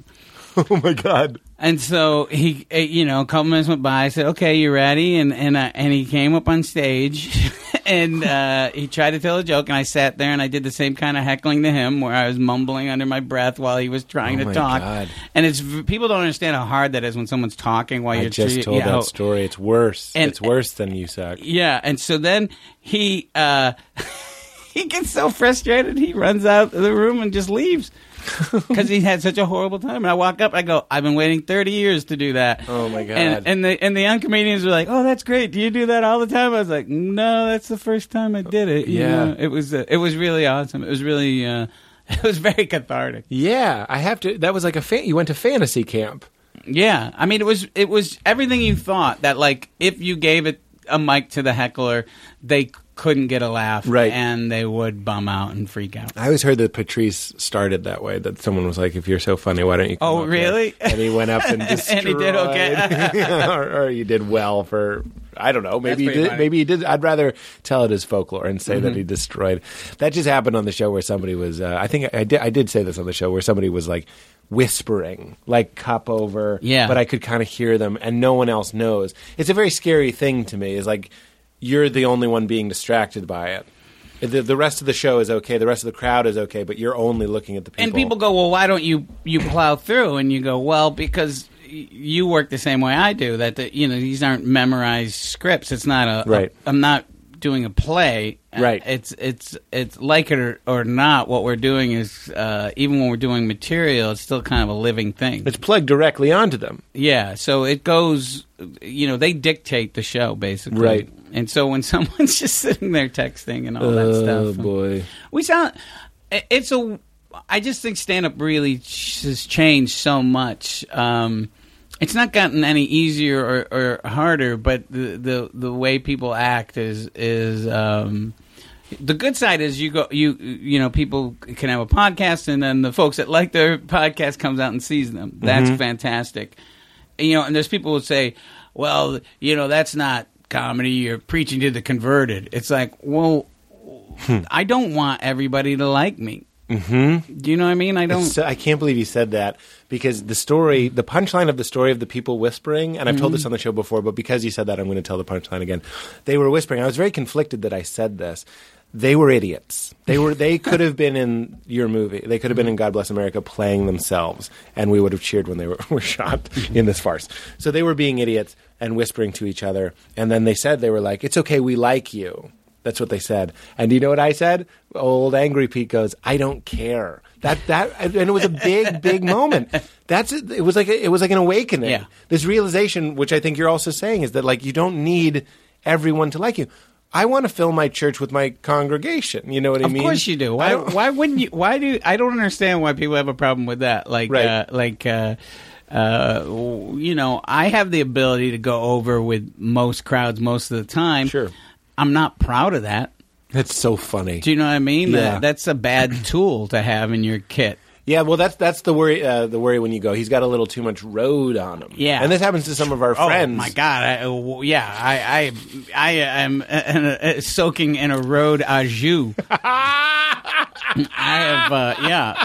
You know. But at least you, you're aware of it, and you can shake it off. I've of come, course, I've like come back I- from the road and when been I, like, oh, when I come to yeah, you know, uh, venues where they allow me to be me, it's it's the best. you yes. know? Then you get recharged. That's then you fun. Come back and that's the only better. part of stand up that's fun. You know, sometimes on the road it might happen, but not so much. It's it's the rooms where there's no expectations, where I'm just another hump that showed up that night Yeah. to come do ten minutes. I can't. You just said another thought straight from my brain as I say that uh, expectation is is a huge enemy of comedy. That's why I fucking hate Saturday night. I hate any any sort of. I don't even like being the headliner. Really, Right. It's so f- ideal comedy situation for me. It's like the perfect baseball game. It's like I want. This is going to sound weird, but I want it to be like uh, Sunday night, some sleepy night, some video basement in San Right. Francisco, and no one thought you were you would be there. It doesn't. It's not about. It's really strange oh, because there. you know Robin is my good friend, Yeah. and, and and I'll go out with him while he's working on an act, and and he'll stop by a venue, and the people will go nuts and give him a standing O, and, and he'll work on his material, and then and he then, opens by taking pictures of the crowd. I noticed, uh, uh, which I think is oh, very oh really? funny. Oh, well, so so it's he, a funny response to what you've noticed. he so he he and then I'll go see him in a big theater that they've paid to see him, and they'll give him a standing O and stuff. But at the end of the night, they're not as thrilled as those people who just Right. stumbled upon him, Right. Which is really strange to me. There's It's no like- magic. It was it's really strange because it's like you. You're the ones that should be going out of their minds because Right. you're the hardcore fans, and, and Right. it's vice versa. right. Well, they yeah, you're right. I think people are applauding a lot of things in that moment. They're they're applauding because I've seen uh, Robin drop in here, and I think they're applauding him absolutely. It's, it's I'm going to say it's lo- mostly him, but then they're also I think there's just a, a love of life in that moment. They're like this sometimes happens. You know what I mean? Like somebody that we One of the first times I got back to stand up was a, a birthday of mine, and we were in Las Vegas. And my friend Tony V is a comedian. He was playing the Riv, 40 people.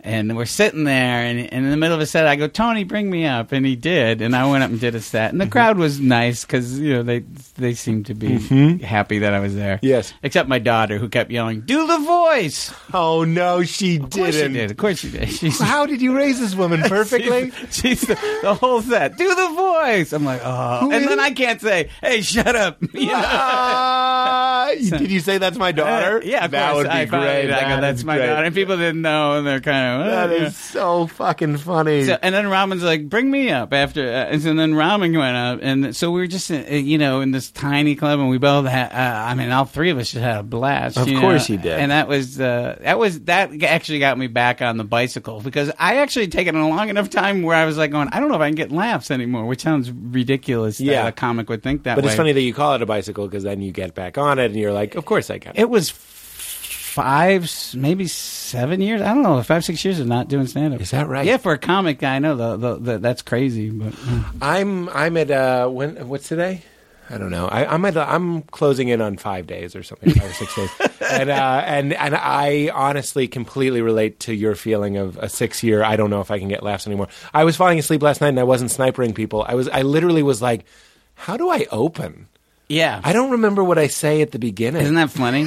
Isn't that funny? Like people don't understand. Like comics, when they take uh, a week off, they, they get rusty, or they or they think you it's know. the only. That's what Kumail says. It's the only art form where you you lose your ability to do it after not doing it for a week. yeah. No surgeon takes a. I maybe yeah, maybe like how do we do this? But Yeah. I, I can tell that my that I really am passionate about directing because I have those same kind of flop sweats. Like before I go in and direct, I go, "What if I say action?" Oh, that's Too early. So funny. that, that- you know what's interesting about that is, is, you're the director and you're the you you are the source of uh, you know you know as act as an actor you know the director is the is the person of reverence or whatever to a certain extent it's his place this is his production it is his place it is his production uh, so it's so funny to hear the, the humanize that a little bit and be like he's some guy I don't mean that Oh. you don't know what you're doing but you're nervous too Oh, you're, sure, you're afraid you're going to go Akbon Yeah, yeah. and Akbon, shit, and you lose respect, Cut. and you can't. no, I meant great. I meant kept rolling. yeah. Uh, some, some. That's really, really interesting to think of you being nervous that it might not, might not go your way, or that an actor might not respond to you, or, or, or I don't know what the. yeah. the You know what's funny are. is that that one thing that I'm really surprised about that happened, and I don't know where this happened, is that I don't mind. I'm really surprised at myself. Like if if if you were doing something that was annoying, I could not. I wouldn't tell you to stop. I would just leave, or you know Mm-hmm. I mean. I really it would take a lot to get me to speak up. like in a movie, exactly like shushing someone. But if if um, I was surprised that that um, I can actually that I have no problem giving direction to to people who are you know gigantic or not gigantic. Was just I'm surprised. Well, you had to I- direct your friend. You had to direct Robin. Robin yeah, well, there, there you go. the night before, I was like, "Is it going to be like, oh, let's do it one, but this time we're just going to do it really, really subtle and quiet?" And he's going to say, "I have an Oscar. You Yeah. were in Hot to Trot. You Right, know, right, right. Cram it, Bob Right, Scratch right, Goldfarb." But uh, he he was the direct opposite. He just was like, you know, every day, just you know, he he really listened to me and. Uh, and you know, I wrote another screenplay for he and I, so hopefully someday I'll go out and Oh, make that's that. great. Yeah, That's great. Is it called Hobbit Williams, where he plays a hobbit? That's a bit from this show. That's a bit from this show. Hobbit Williams. I'm the worst offender of your like. Wouldn't it be funny if Robin Williams were a hobbit? And then I do that. I, I but that's the, you know that's the funny thing is I have no problem agreeing with what you're saying and also being like, but I do that. But I'm the well, but but here's the thing, you know. Robin will say like people do these impressions of me, and that's not it. I you do an impression of where they go? Where they go? "Huh, huh, huh," you know, Yeah. and then I'll do an impression of him when he's serious, like, oh, that was wonderful, you know. But I, I do, I do, Robin, when oh, you're. that was really wonderful. That was really He, he, wonderful. he gets really sincere. But, but he is very sincere. Yeah, yeah. He, he really is a, a, a, a. I don't know. My life uh, wouldn't be as awesome if, if he wasn't in it. He's been a very Yeah. nice uh, big brother to me over the years. I don't even think people knew that we're we're we've been friends. You know, it's a little bit like. Uh, uh, how Wally Cox was Marlon Brando's friend. People didn't know that Is that either. right? I don't think. Yeah, but yeah. So Robin and I uh, have been close friends for a million years. and you and you remain friends. sure, yeah. I have to think that it must be difficult to be friends uh, uh, with somebody that's so big. Like you can't go to supper. It's really funny. I almost Instagrammed a photo That's of, the other thing. We you paparazzi each other. of of him, yeah. And it's just it's just the back of his head. Maybe I'll post it after we get done with it. Yeah. It's just it's just the back of his head and a million people crushing in, and then you know, and I'm kind of in the background getting shoved out. of the Yeah, way. You know, yeah, yeah. Like, I was gonna say this is what it's like being being Mork's best friend. yeah, it- it- it- it's a pretty funny photo.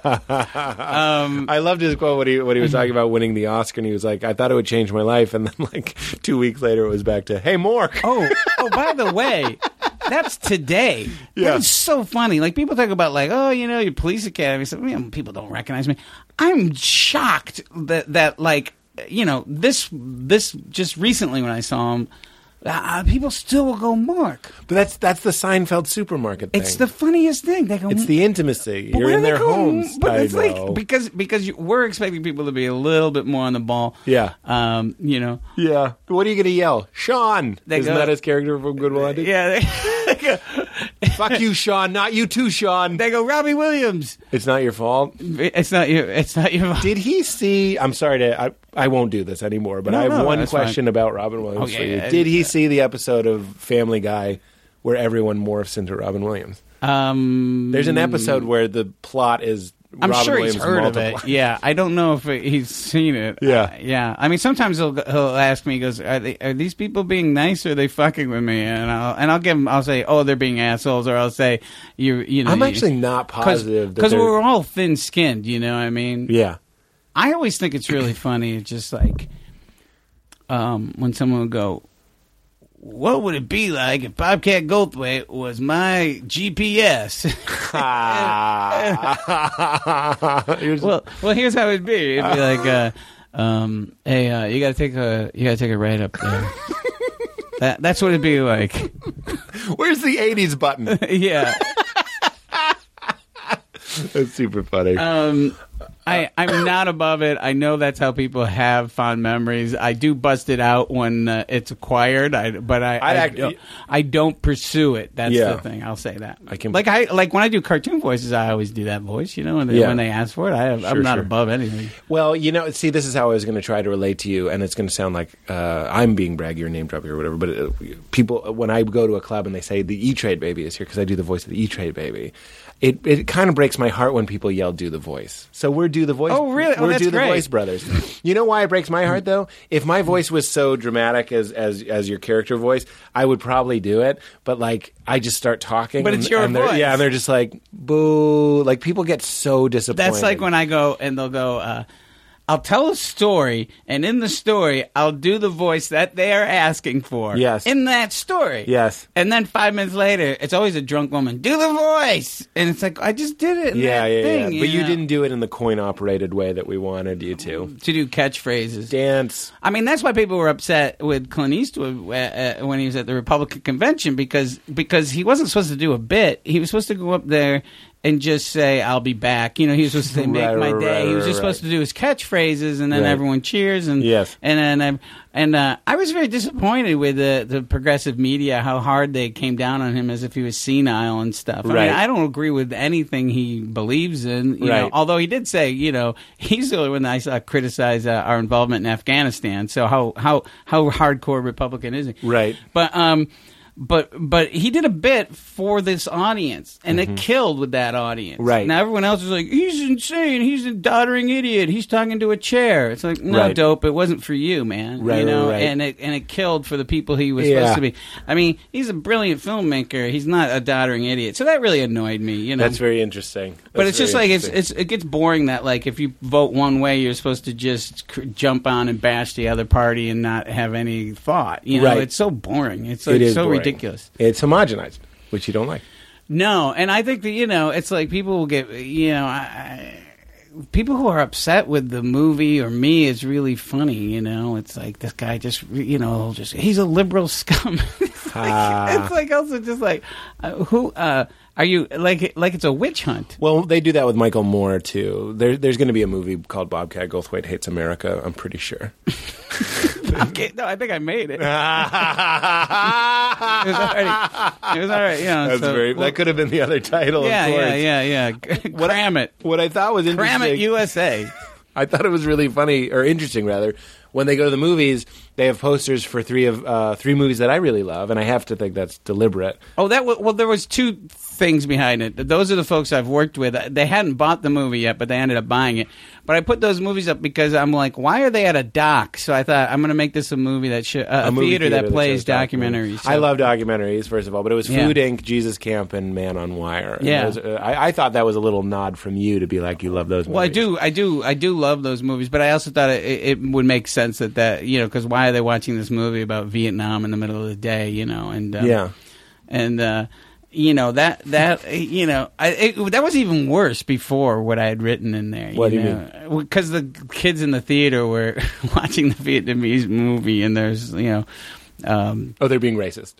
no, it was like you know you see these children being napalmed and they're naked and, and they're going, I could see your cooch, you know, Uh-huh. and I just realized yeah. I was gilding the lily way too much. You know what's interesting about that scene, and to go back to the talking in the movie scene, Mm-hmm. is that like Oh, what happened was I thought that that would be a reason to be killed in this world. Right. I didn't. I just wanted it to be that they weren't they weren't acting right.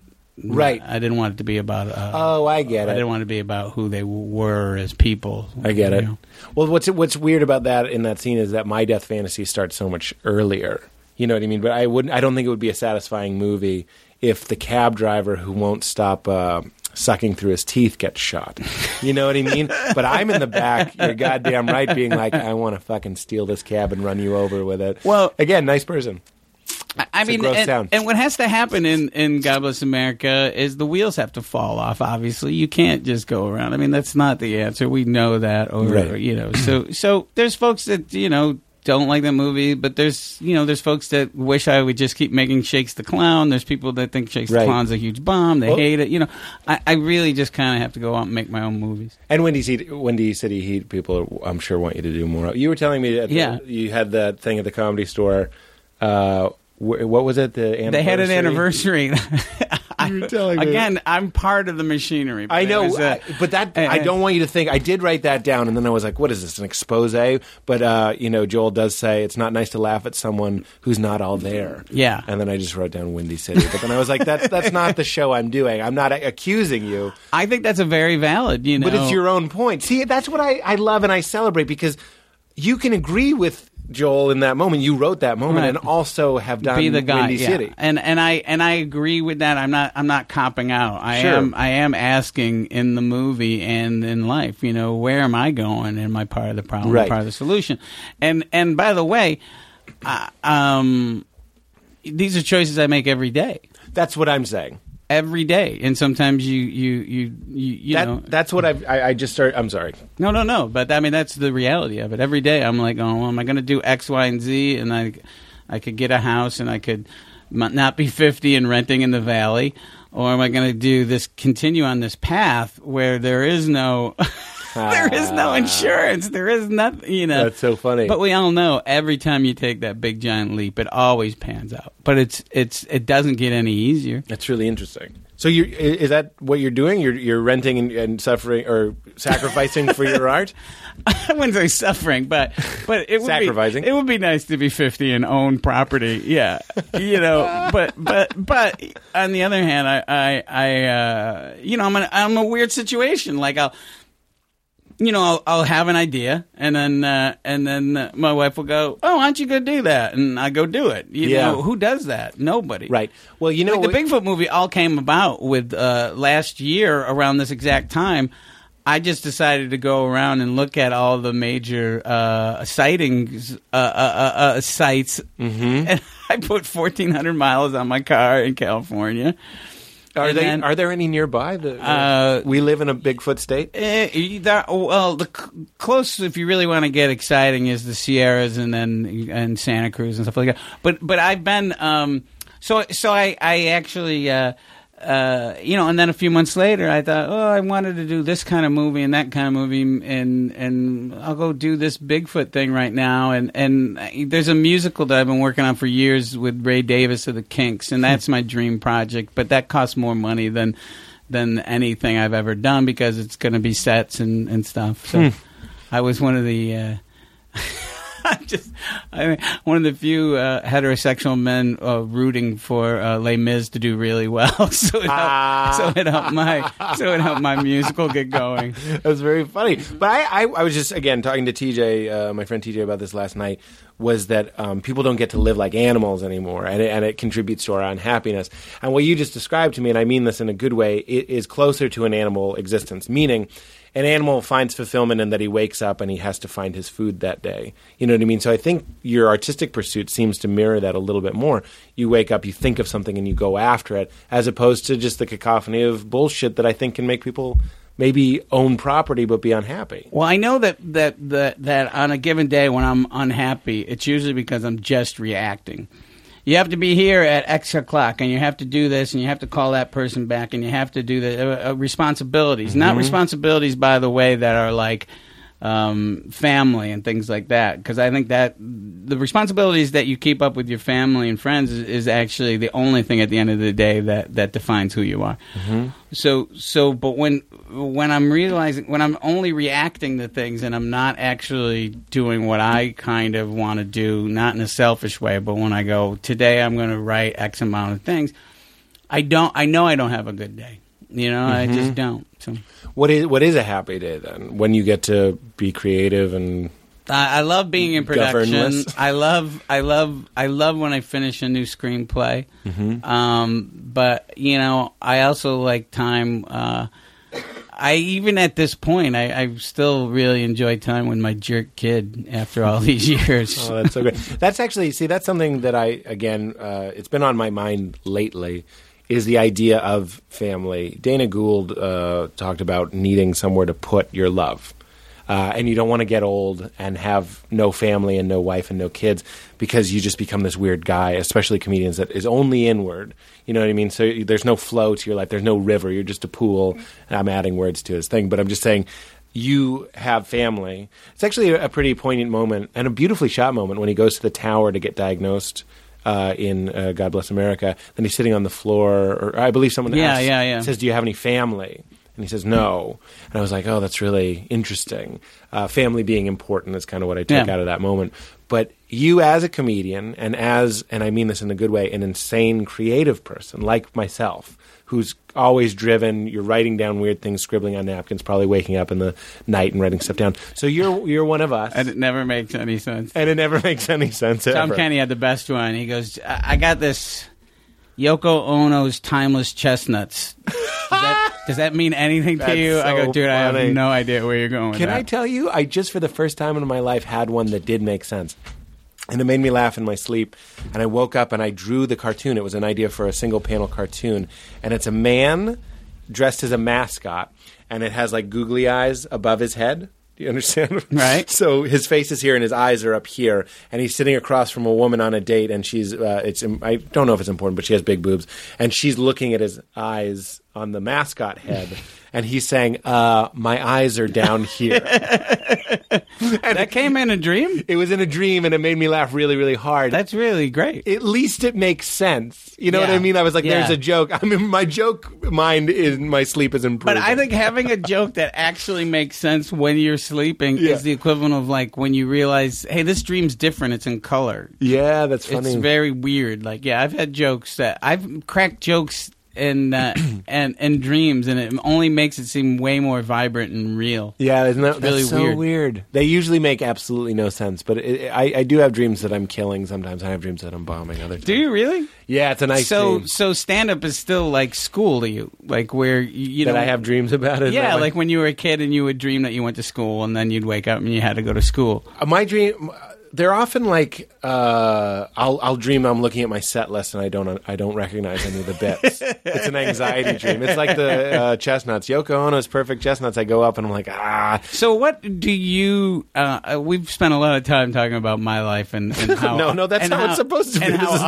awesome it is. No, but I'm interested in this. Like, what would be? What would you like to do with your career? What, where would you? Are you having that now, or would you like to be in films or have a show, or what would you? What would be? you Yeah. know- I mean, uh, what's very vulnerable and hard to admit, especially since we might hear by the time that this show is released, which is insane for me, is that I, I would love to have my own show. And right now, we're waiting to hear from TBS if I'm going to have Wow. my own show, which is with like a talk show, like a half hour late night show. Now, is that what you've always been interested in, or is that just seem I- like it made sense? Um, here's why. It, it, it, yes, when I was a kid, I remember Did being you have very your young. Did you have your own talk show when you were a kid? Oh yeah! I, oh well, then I, that's I, perfect. I'd, I'd have a boombox and I'd interview my friends and I'd do bits and stuff. And we didn't have uh, a camera. And then I remember being like 15 years old and going to the bookstore in Harvard Square and being like, "Do you have a biography of David Letterman?" Which didn't exist. Like I just wanted to read. Like, how did he do that? Like it made no sense well, to then, me. then you will do that. I mean, i i even if this one doesn't pan out, that's where you'll end up. I appreciate that. It just seems seems But so. that's great. It seems so electric to be like, I'd really like that. And and you know, I'm mature enough to know that if it doesn't go, it'll be something else. But yeah, I want my own show. And then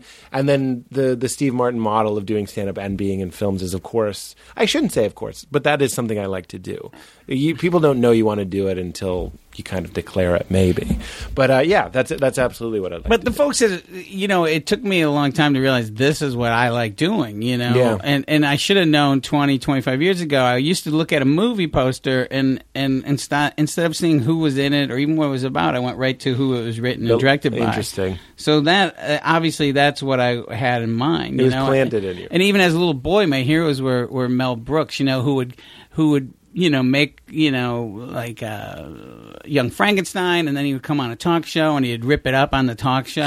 you know what I mean? And I was like, oh, I like the you know Yeah, that, that's yeah, kind of what. I wanted to do. That's really interesting. Yeah, I, you know, I, I would just like to be in a place where I am the thing. I know that sounds egotistical, but No. what I mean is my. I, if I have an idea for a sketch, we do the sketch. If I have an idea for a joke, we do the joke. If I have an, if I, and then I like talking to people, so we get to do that as well. But then it's me. It's it's the Bill Hicks quote. He says, "Less jokes, more me," sort of thing. That's what I'm. that's what I'm going for. I want it to be something where I'm where I get to be myself. When I go out for roles uh, in TV shows, if it's like a series regular or the lead or whatever, I'm like, I don't really want to be Todd, the guy who works at Staples. I don't really want to do that. I want to be Pete. So Yeah. like either I, I want it to be a character that's very similar to me, or an environment where they'll start making it more and more similar to me. But you'll do that because you're you are talented, you are funny, and you know what you want to do. So I like that's the great. turn this is taken. No, but I mean, that's, there's nothing wrong with that. Hey, look, uh, I don't know if you've ever read tweets about me, but I'm famous for blowing the host. That's what people always complain about. That's why Oh, I'm just trying to. I'm just trying to get a job. That's all I'm doing. That's No, no, no. But I think that's what I'm. I have to say, like, uh, I worked besides working for. Uh, Kimmel, you know, I used to direct on the Chappelle Show a little bit, and I, I've done a bunch of that, you know, and Yeah. And uh, Well, it's funny. Chappelle's is, is one of the things in, in the pitch, and my idea was like it's like a talk show, but with more Chappelle sort of stuff, where hosts typically don't play other characters. Carson Right. did, but I want to do that sort of stuff and have it merge into one sort of thing that can be whatever we want it to be, sort of thing.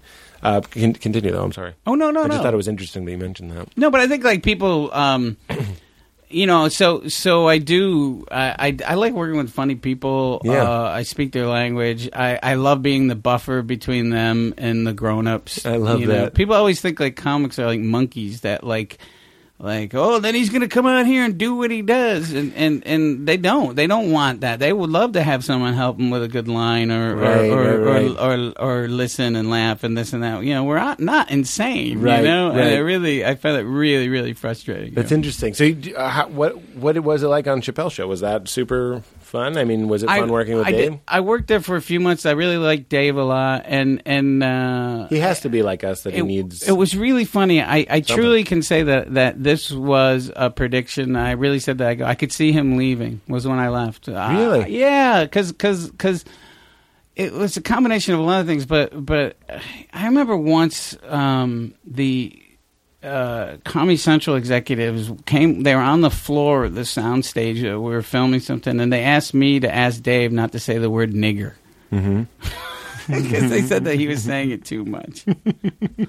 and so I had to go, Dave, the Comedy Central executives don't want you to say nigger so much. And Dave's like, Bobcat, what did you say? Pshaw. You know, like.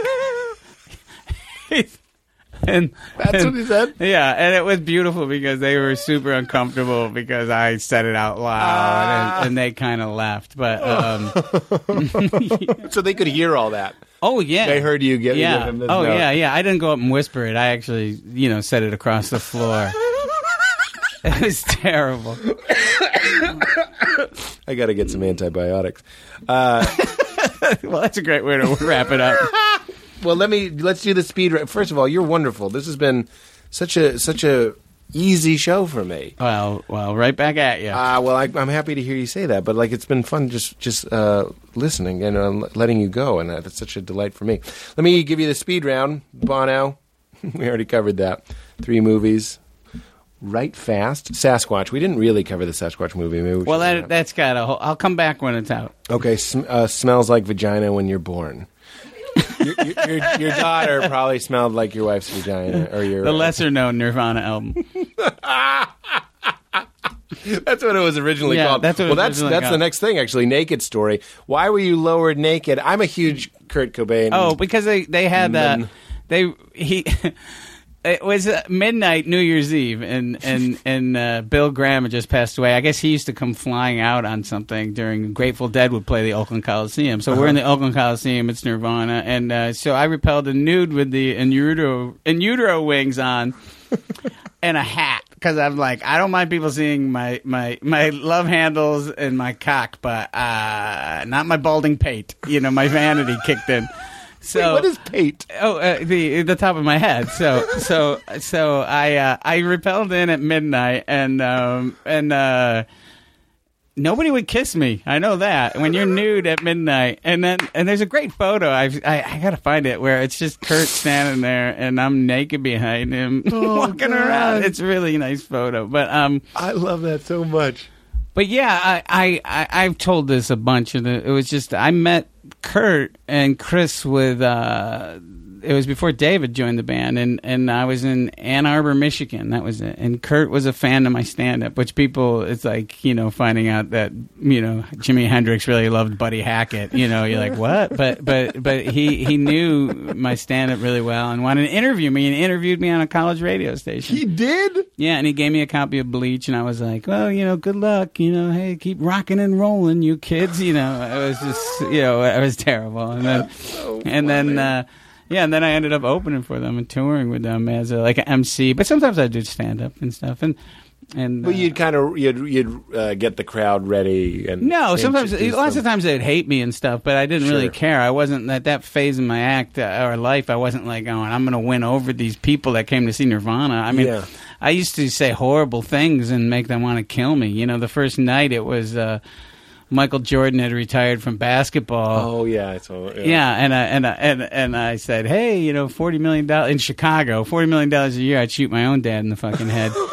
and and by the way, that's not the kind of thing I, I do now on stage, and I'm not, and I, and I, and I feel bad for it. You know, and that's not a nice thing to say to Michael Jordan's family and stuff. But I think like, you know, you work and live in a vacuum and you think that these things don't affect people but they all it all comes back to most people and, Right. and it does hurt so uh, i try not to be that person anymore but i retold the story so i'm not that much but i was trying to show an example of old bob behavior That's crazy. This que- this this question that you popped into my brain is crazy. Do you give any credence to the thought that Kurt was murdered?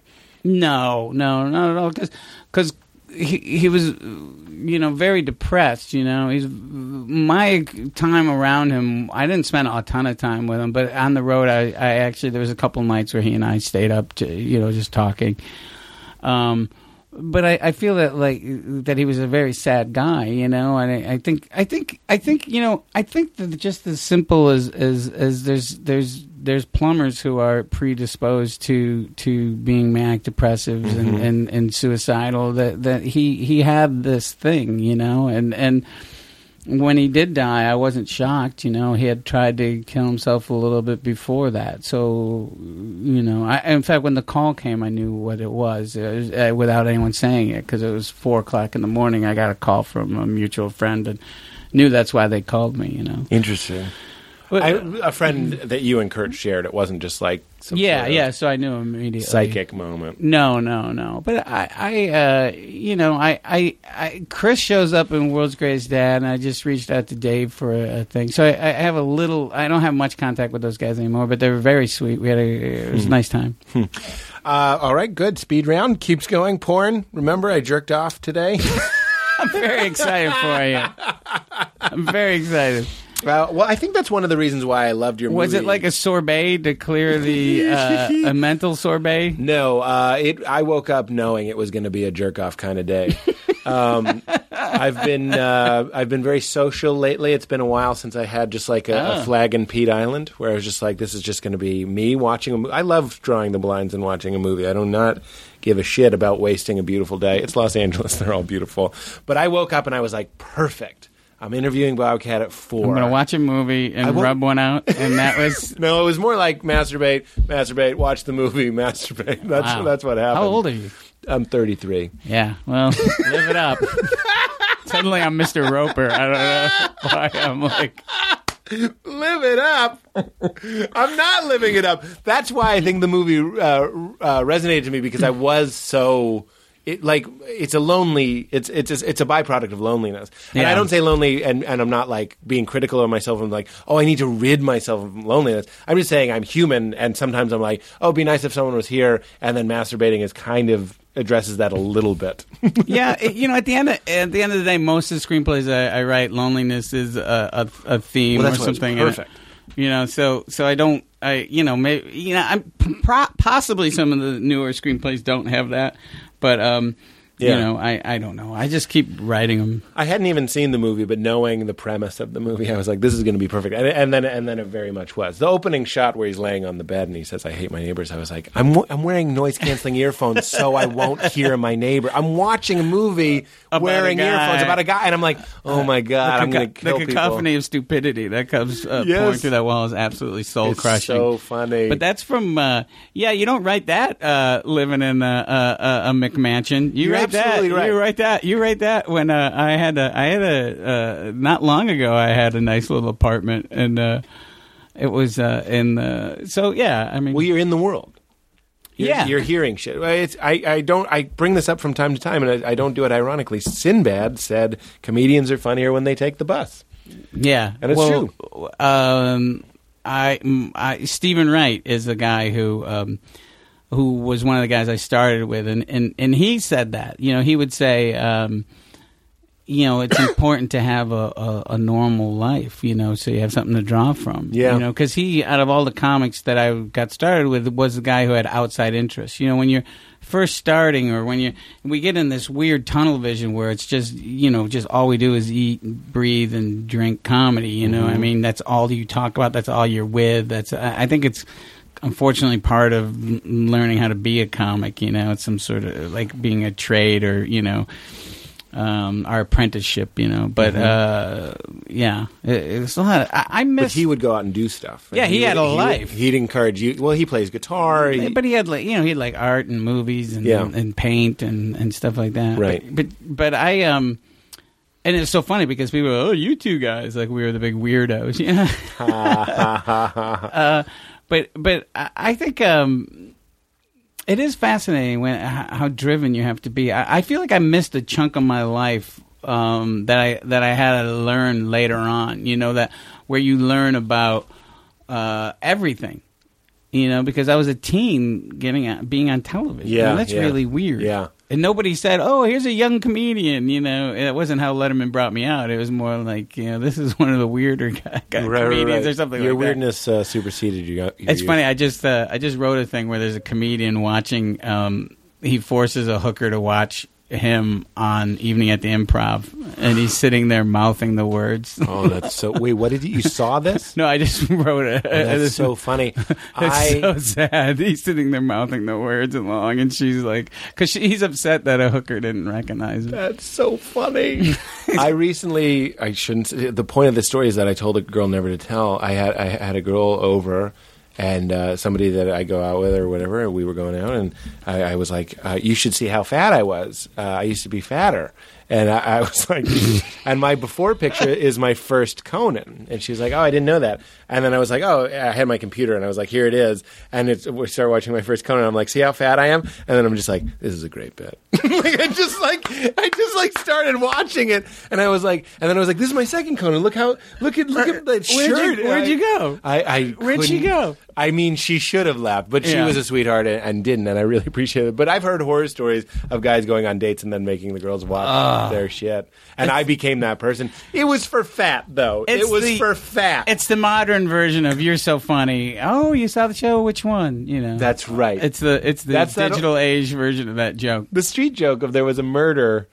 We were at your show, or uh, what is it? it? It's the police come to uh, someone is murdered at a comedy club, and they talk to the MC, and they go, "Someone was murdered at your show last night. and We want to ask you a few questions." And they go, "Which show? The eight or the 10?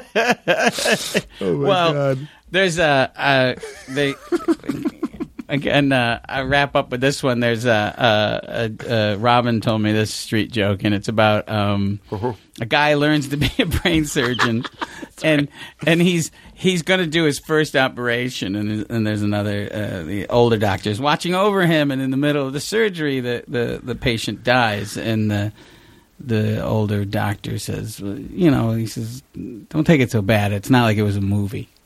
ah, that's very funny. That's very funny. That's perfect. So that's about it. One more street joke. My favorite street joke. I want to hear your favorite street joke. We have to talk about God at the end. The uh, Bobo the the clown. Tell me the Bobo the Clown joke. The guy guy goes into the psychiatrist and he says, "I can't stop thinking about committing suicide. There's, the, there's uh, everything I think about. Just uh, there's no joy in this world. I just want to die." And the doctor says, "Listen, before you commit suicide." The circus is in town. I want you to go see this clown there. His name's Bobo the Clown. Now you go see Bobo the Clown, and then you tell me that there's no joy in this world. And the guy says, "I am Bobo the Clown." Oh my God. you just made my dick take a left. I am. I am Bobo the Clown. oh no! Oh, no. The water just went cold in the shower. I fell for that hook, line, and sinker. I was like, I bet this is one of those long jokes because then he No. has to go Yeah, and yeah, see, see him. Bobo. No. What's it gonna be? I was trying to guess the not end hair that of the joke. dog. I mean, uh, uh, uh, yeah. But, I- um, that's incredible. I love that joke. I am Bobo the Clown.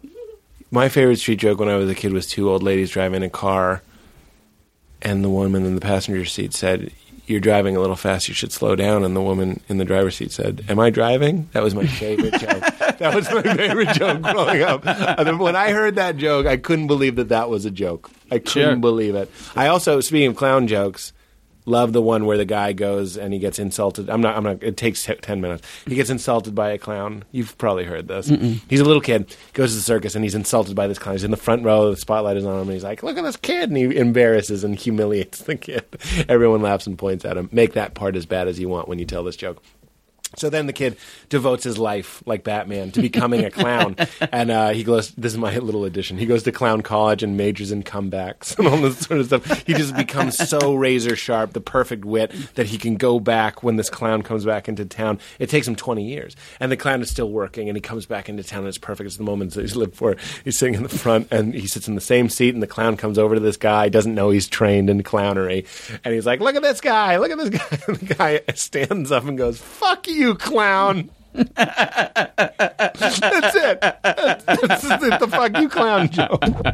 We let's get you out of here. I also have to go. Um, I mean, I, why do I, why why qualify it with that? Right. I just want you to know that we both need to get out of here. Kicking the tires. Your boy, daughter's boyfriend, Robin shaved his dick. Move assassin. oh, movie assassin. Neighbor. Family. Suicide. Three seconds. Yeah. I think we uh, hit it all. I think we hit it all. Yeah. So uh, I'm on Instagram. So I've joined the uh, uh, the new millennium. What's your name? oh, it's just Bobcat Goldthwait, all one word. I will add you. I'm Pete Holmes with an S. On Twitter with a Z. Just to keep it confusing. just just to lose the, the yeah, I don't- cross pollination. Yeah, I, I can't have people on Twitter and Instagram. They're so much better. You're supposed to. We're, you already mentioned that you're an atheist. Mm-hmm. And we'll, we we can keep this real quick, or not. Um, but the idea is that is is to close on God every time. Basically, you said you're an atheist. Yeah, I know you were raised Catholic. Yeah. Do you remember when you were like, "This isn't for me," or is it? You know what it was? It's just that a lot of guys that I grew up with um, all started turning. Like we all kind of went from from believing to agnostic to atheist, and I think it was around the, all the same time. You know, and and um, my atheism doesn't come out of a bitter place. Um, it's it's a little bit more comforting for me because without this idea, I I have to uh, be responsible for my actions. And before, uh, if I acted inappropriately, I could ask for forgiveness, or you know what I mean. And and now it's like now I have to grow up and be responsible for the way I am. You know, with or without an afterlife. I mean, that shouldn't really affect how I act on a given day. Mm-hmm. Um, but it doesn't, you know. And I'm also, I find that. Um, I'm not a fan of fanaticism on any level, whatever you are, atheist or Christian or, or you know whatever. When you take it to an extreme and and and, and kind of force your opinions on other people, um, I, I I don't have much patience for that. So no, does it not concern you, or are you pretty much like? Because you said you, you leave yourself open to some of the what ifs. So you die, Right. and then uh, surprise, surprise, but it's me for some reason in a white tuxedo, and I'm like, I was, uh, I was God visiting you that day. And I and, and you, but but I just want to know how shocked are you if that happens? how shocked? Um, extremely shocked, but but not Well, that's the fun. That's why we filmed it. that. Yeah, it's the ultimate uh, uh, hidden camera. Um, no, but it's I, this old camera. I would hope to think that if there was a deity, a higher power, a, a, a universal person, thing, whatever, guiding this world, that he's he or she or it wouldn't be petty and go, "You didn't believe in me, wham! You're Yeah. going to hell, wham!" Yeah, you yeah, know, uh, I, I, That I is was- one of the weirder hinges of, of religion that, that troubled me as a as a religious youth. Was I was like, it's weird how much God seems affected by that God's our- a bitch. God is the ultimate bitch. Oh no! God is you re- mean that he's so sensitive? Yeah. that he's portrayed as so sensitive. Yeah, he's like, yeah. that we've turned him into a bitch. Yeah, I, I just feel that so much has been done uh, in the name of religion that is so uh, horrible that that um, it's very hard to uh, support it. You know? Complete agreement. Also, when you have uh, you know pain and suffering and all these things in the world, you talk about a God governing the world and overseeing it. But then you know the idea of uh, of a God that isn't. All powerful, orchestrating everything necessarily. If we can get the idea of a man watching us out of our heads, the idea of some sort of creator also, just like the vaguest notion of God No, also. because I have a hard time with that just because of uh, uh, because of the way things go down. You know, it's I I can't go. Well, it's that's God's will, and you just don't need to know. But it's like, mm, really, AIDS baby, really, you know. Yeah.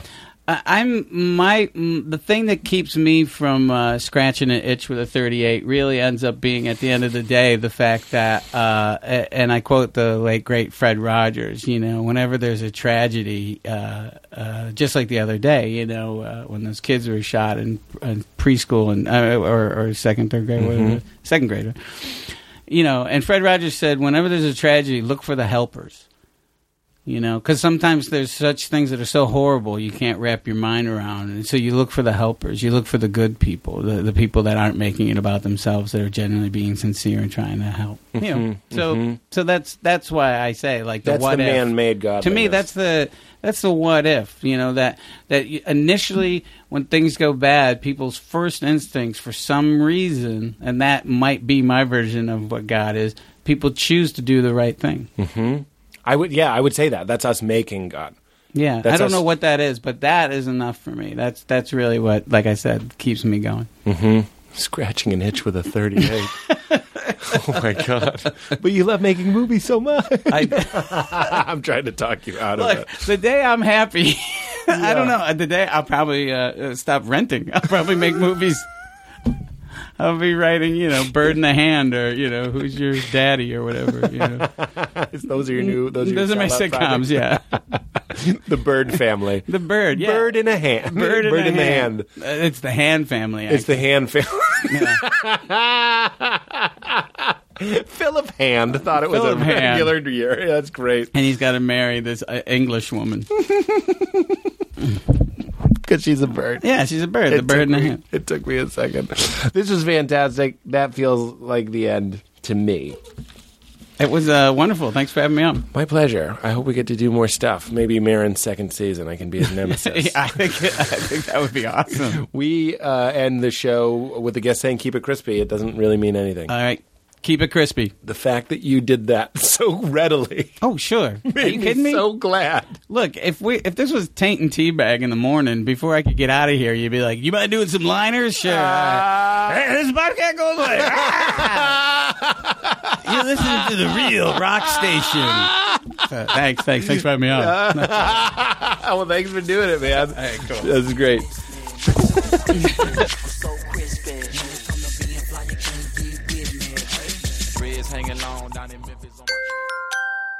Now leaving Nerdist.com.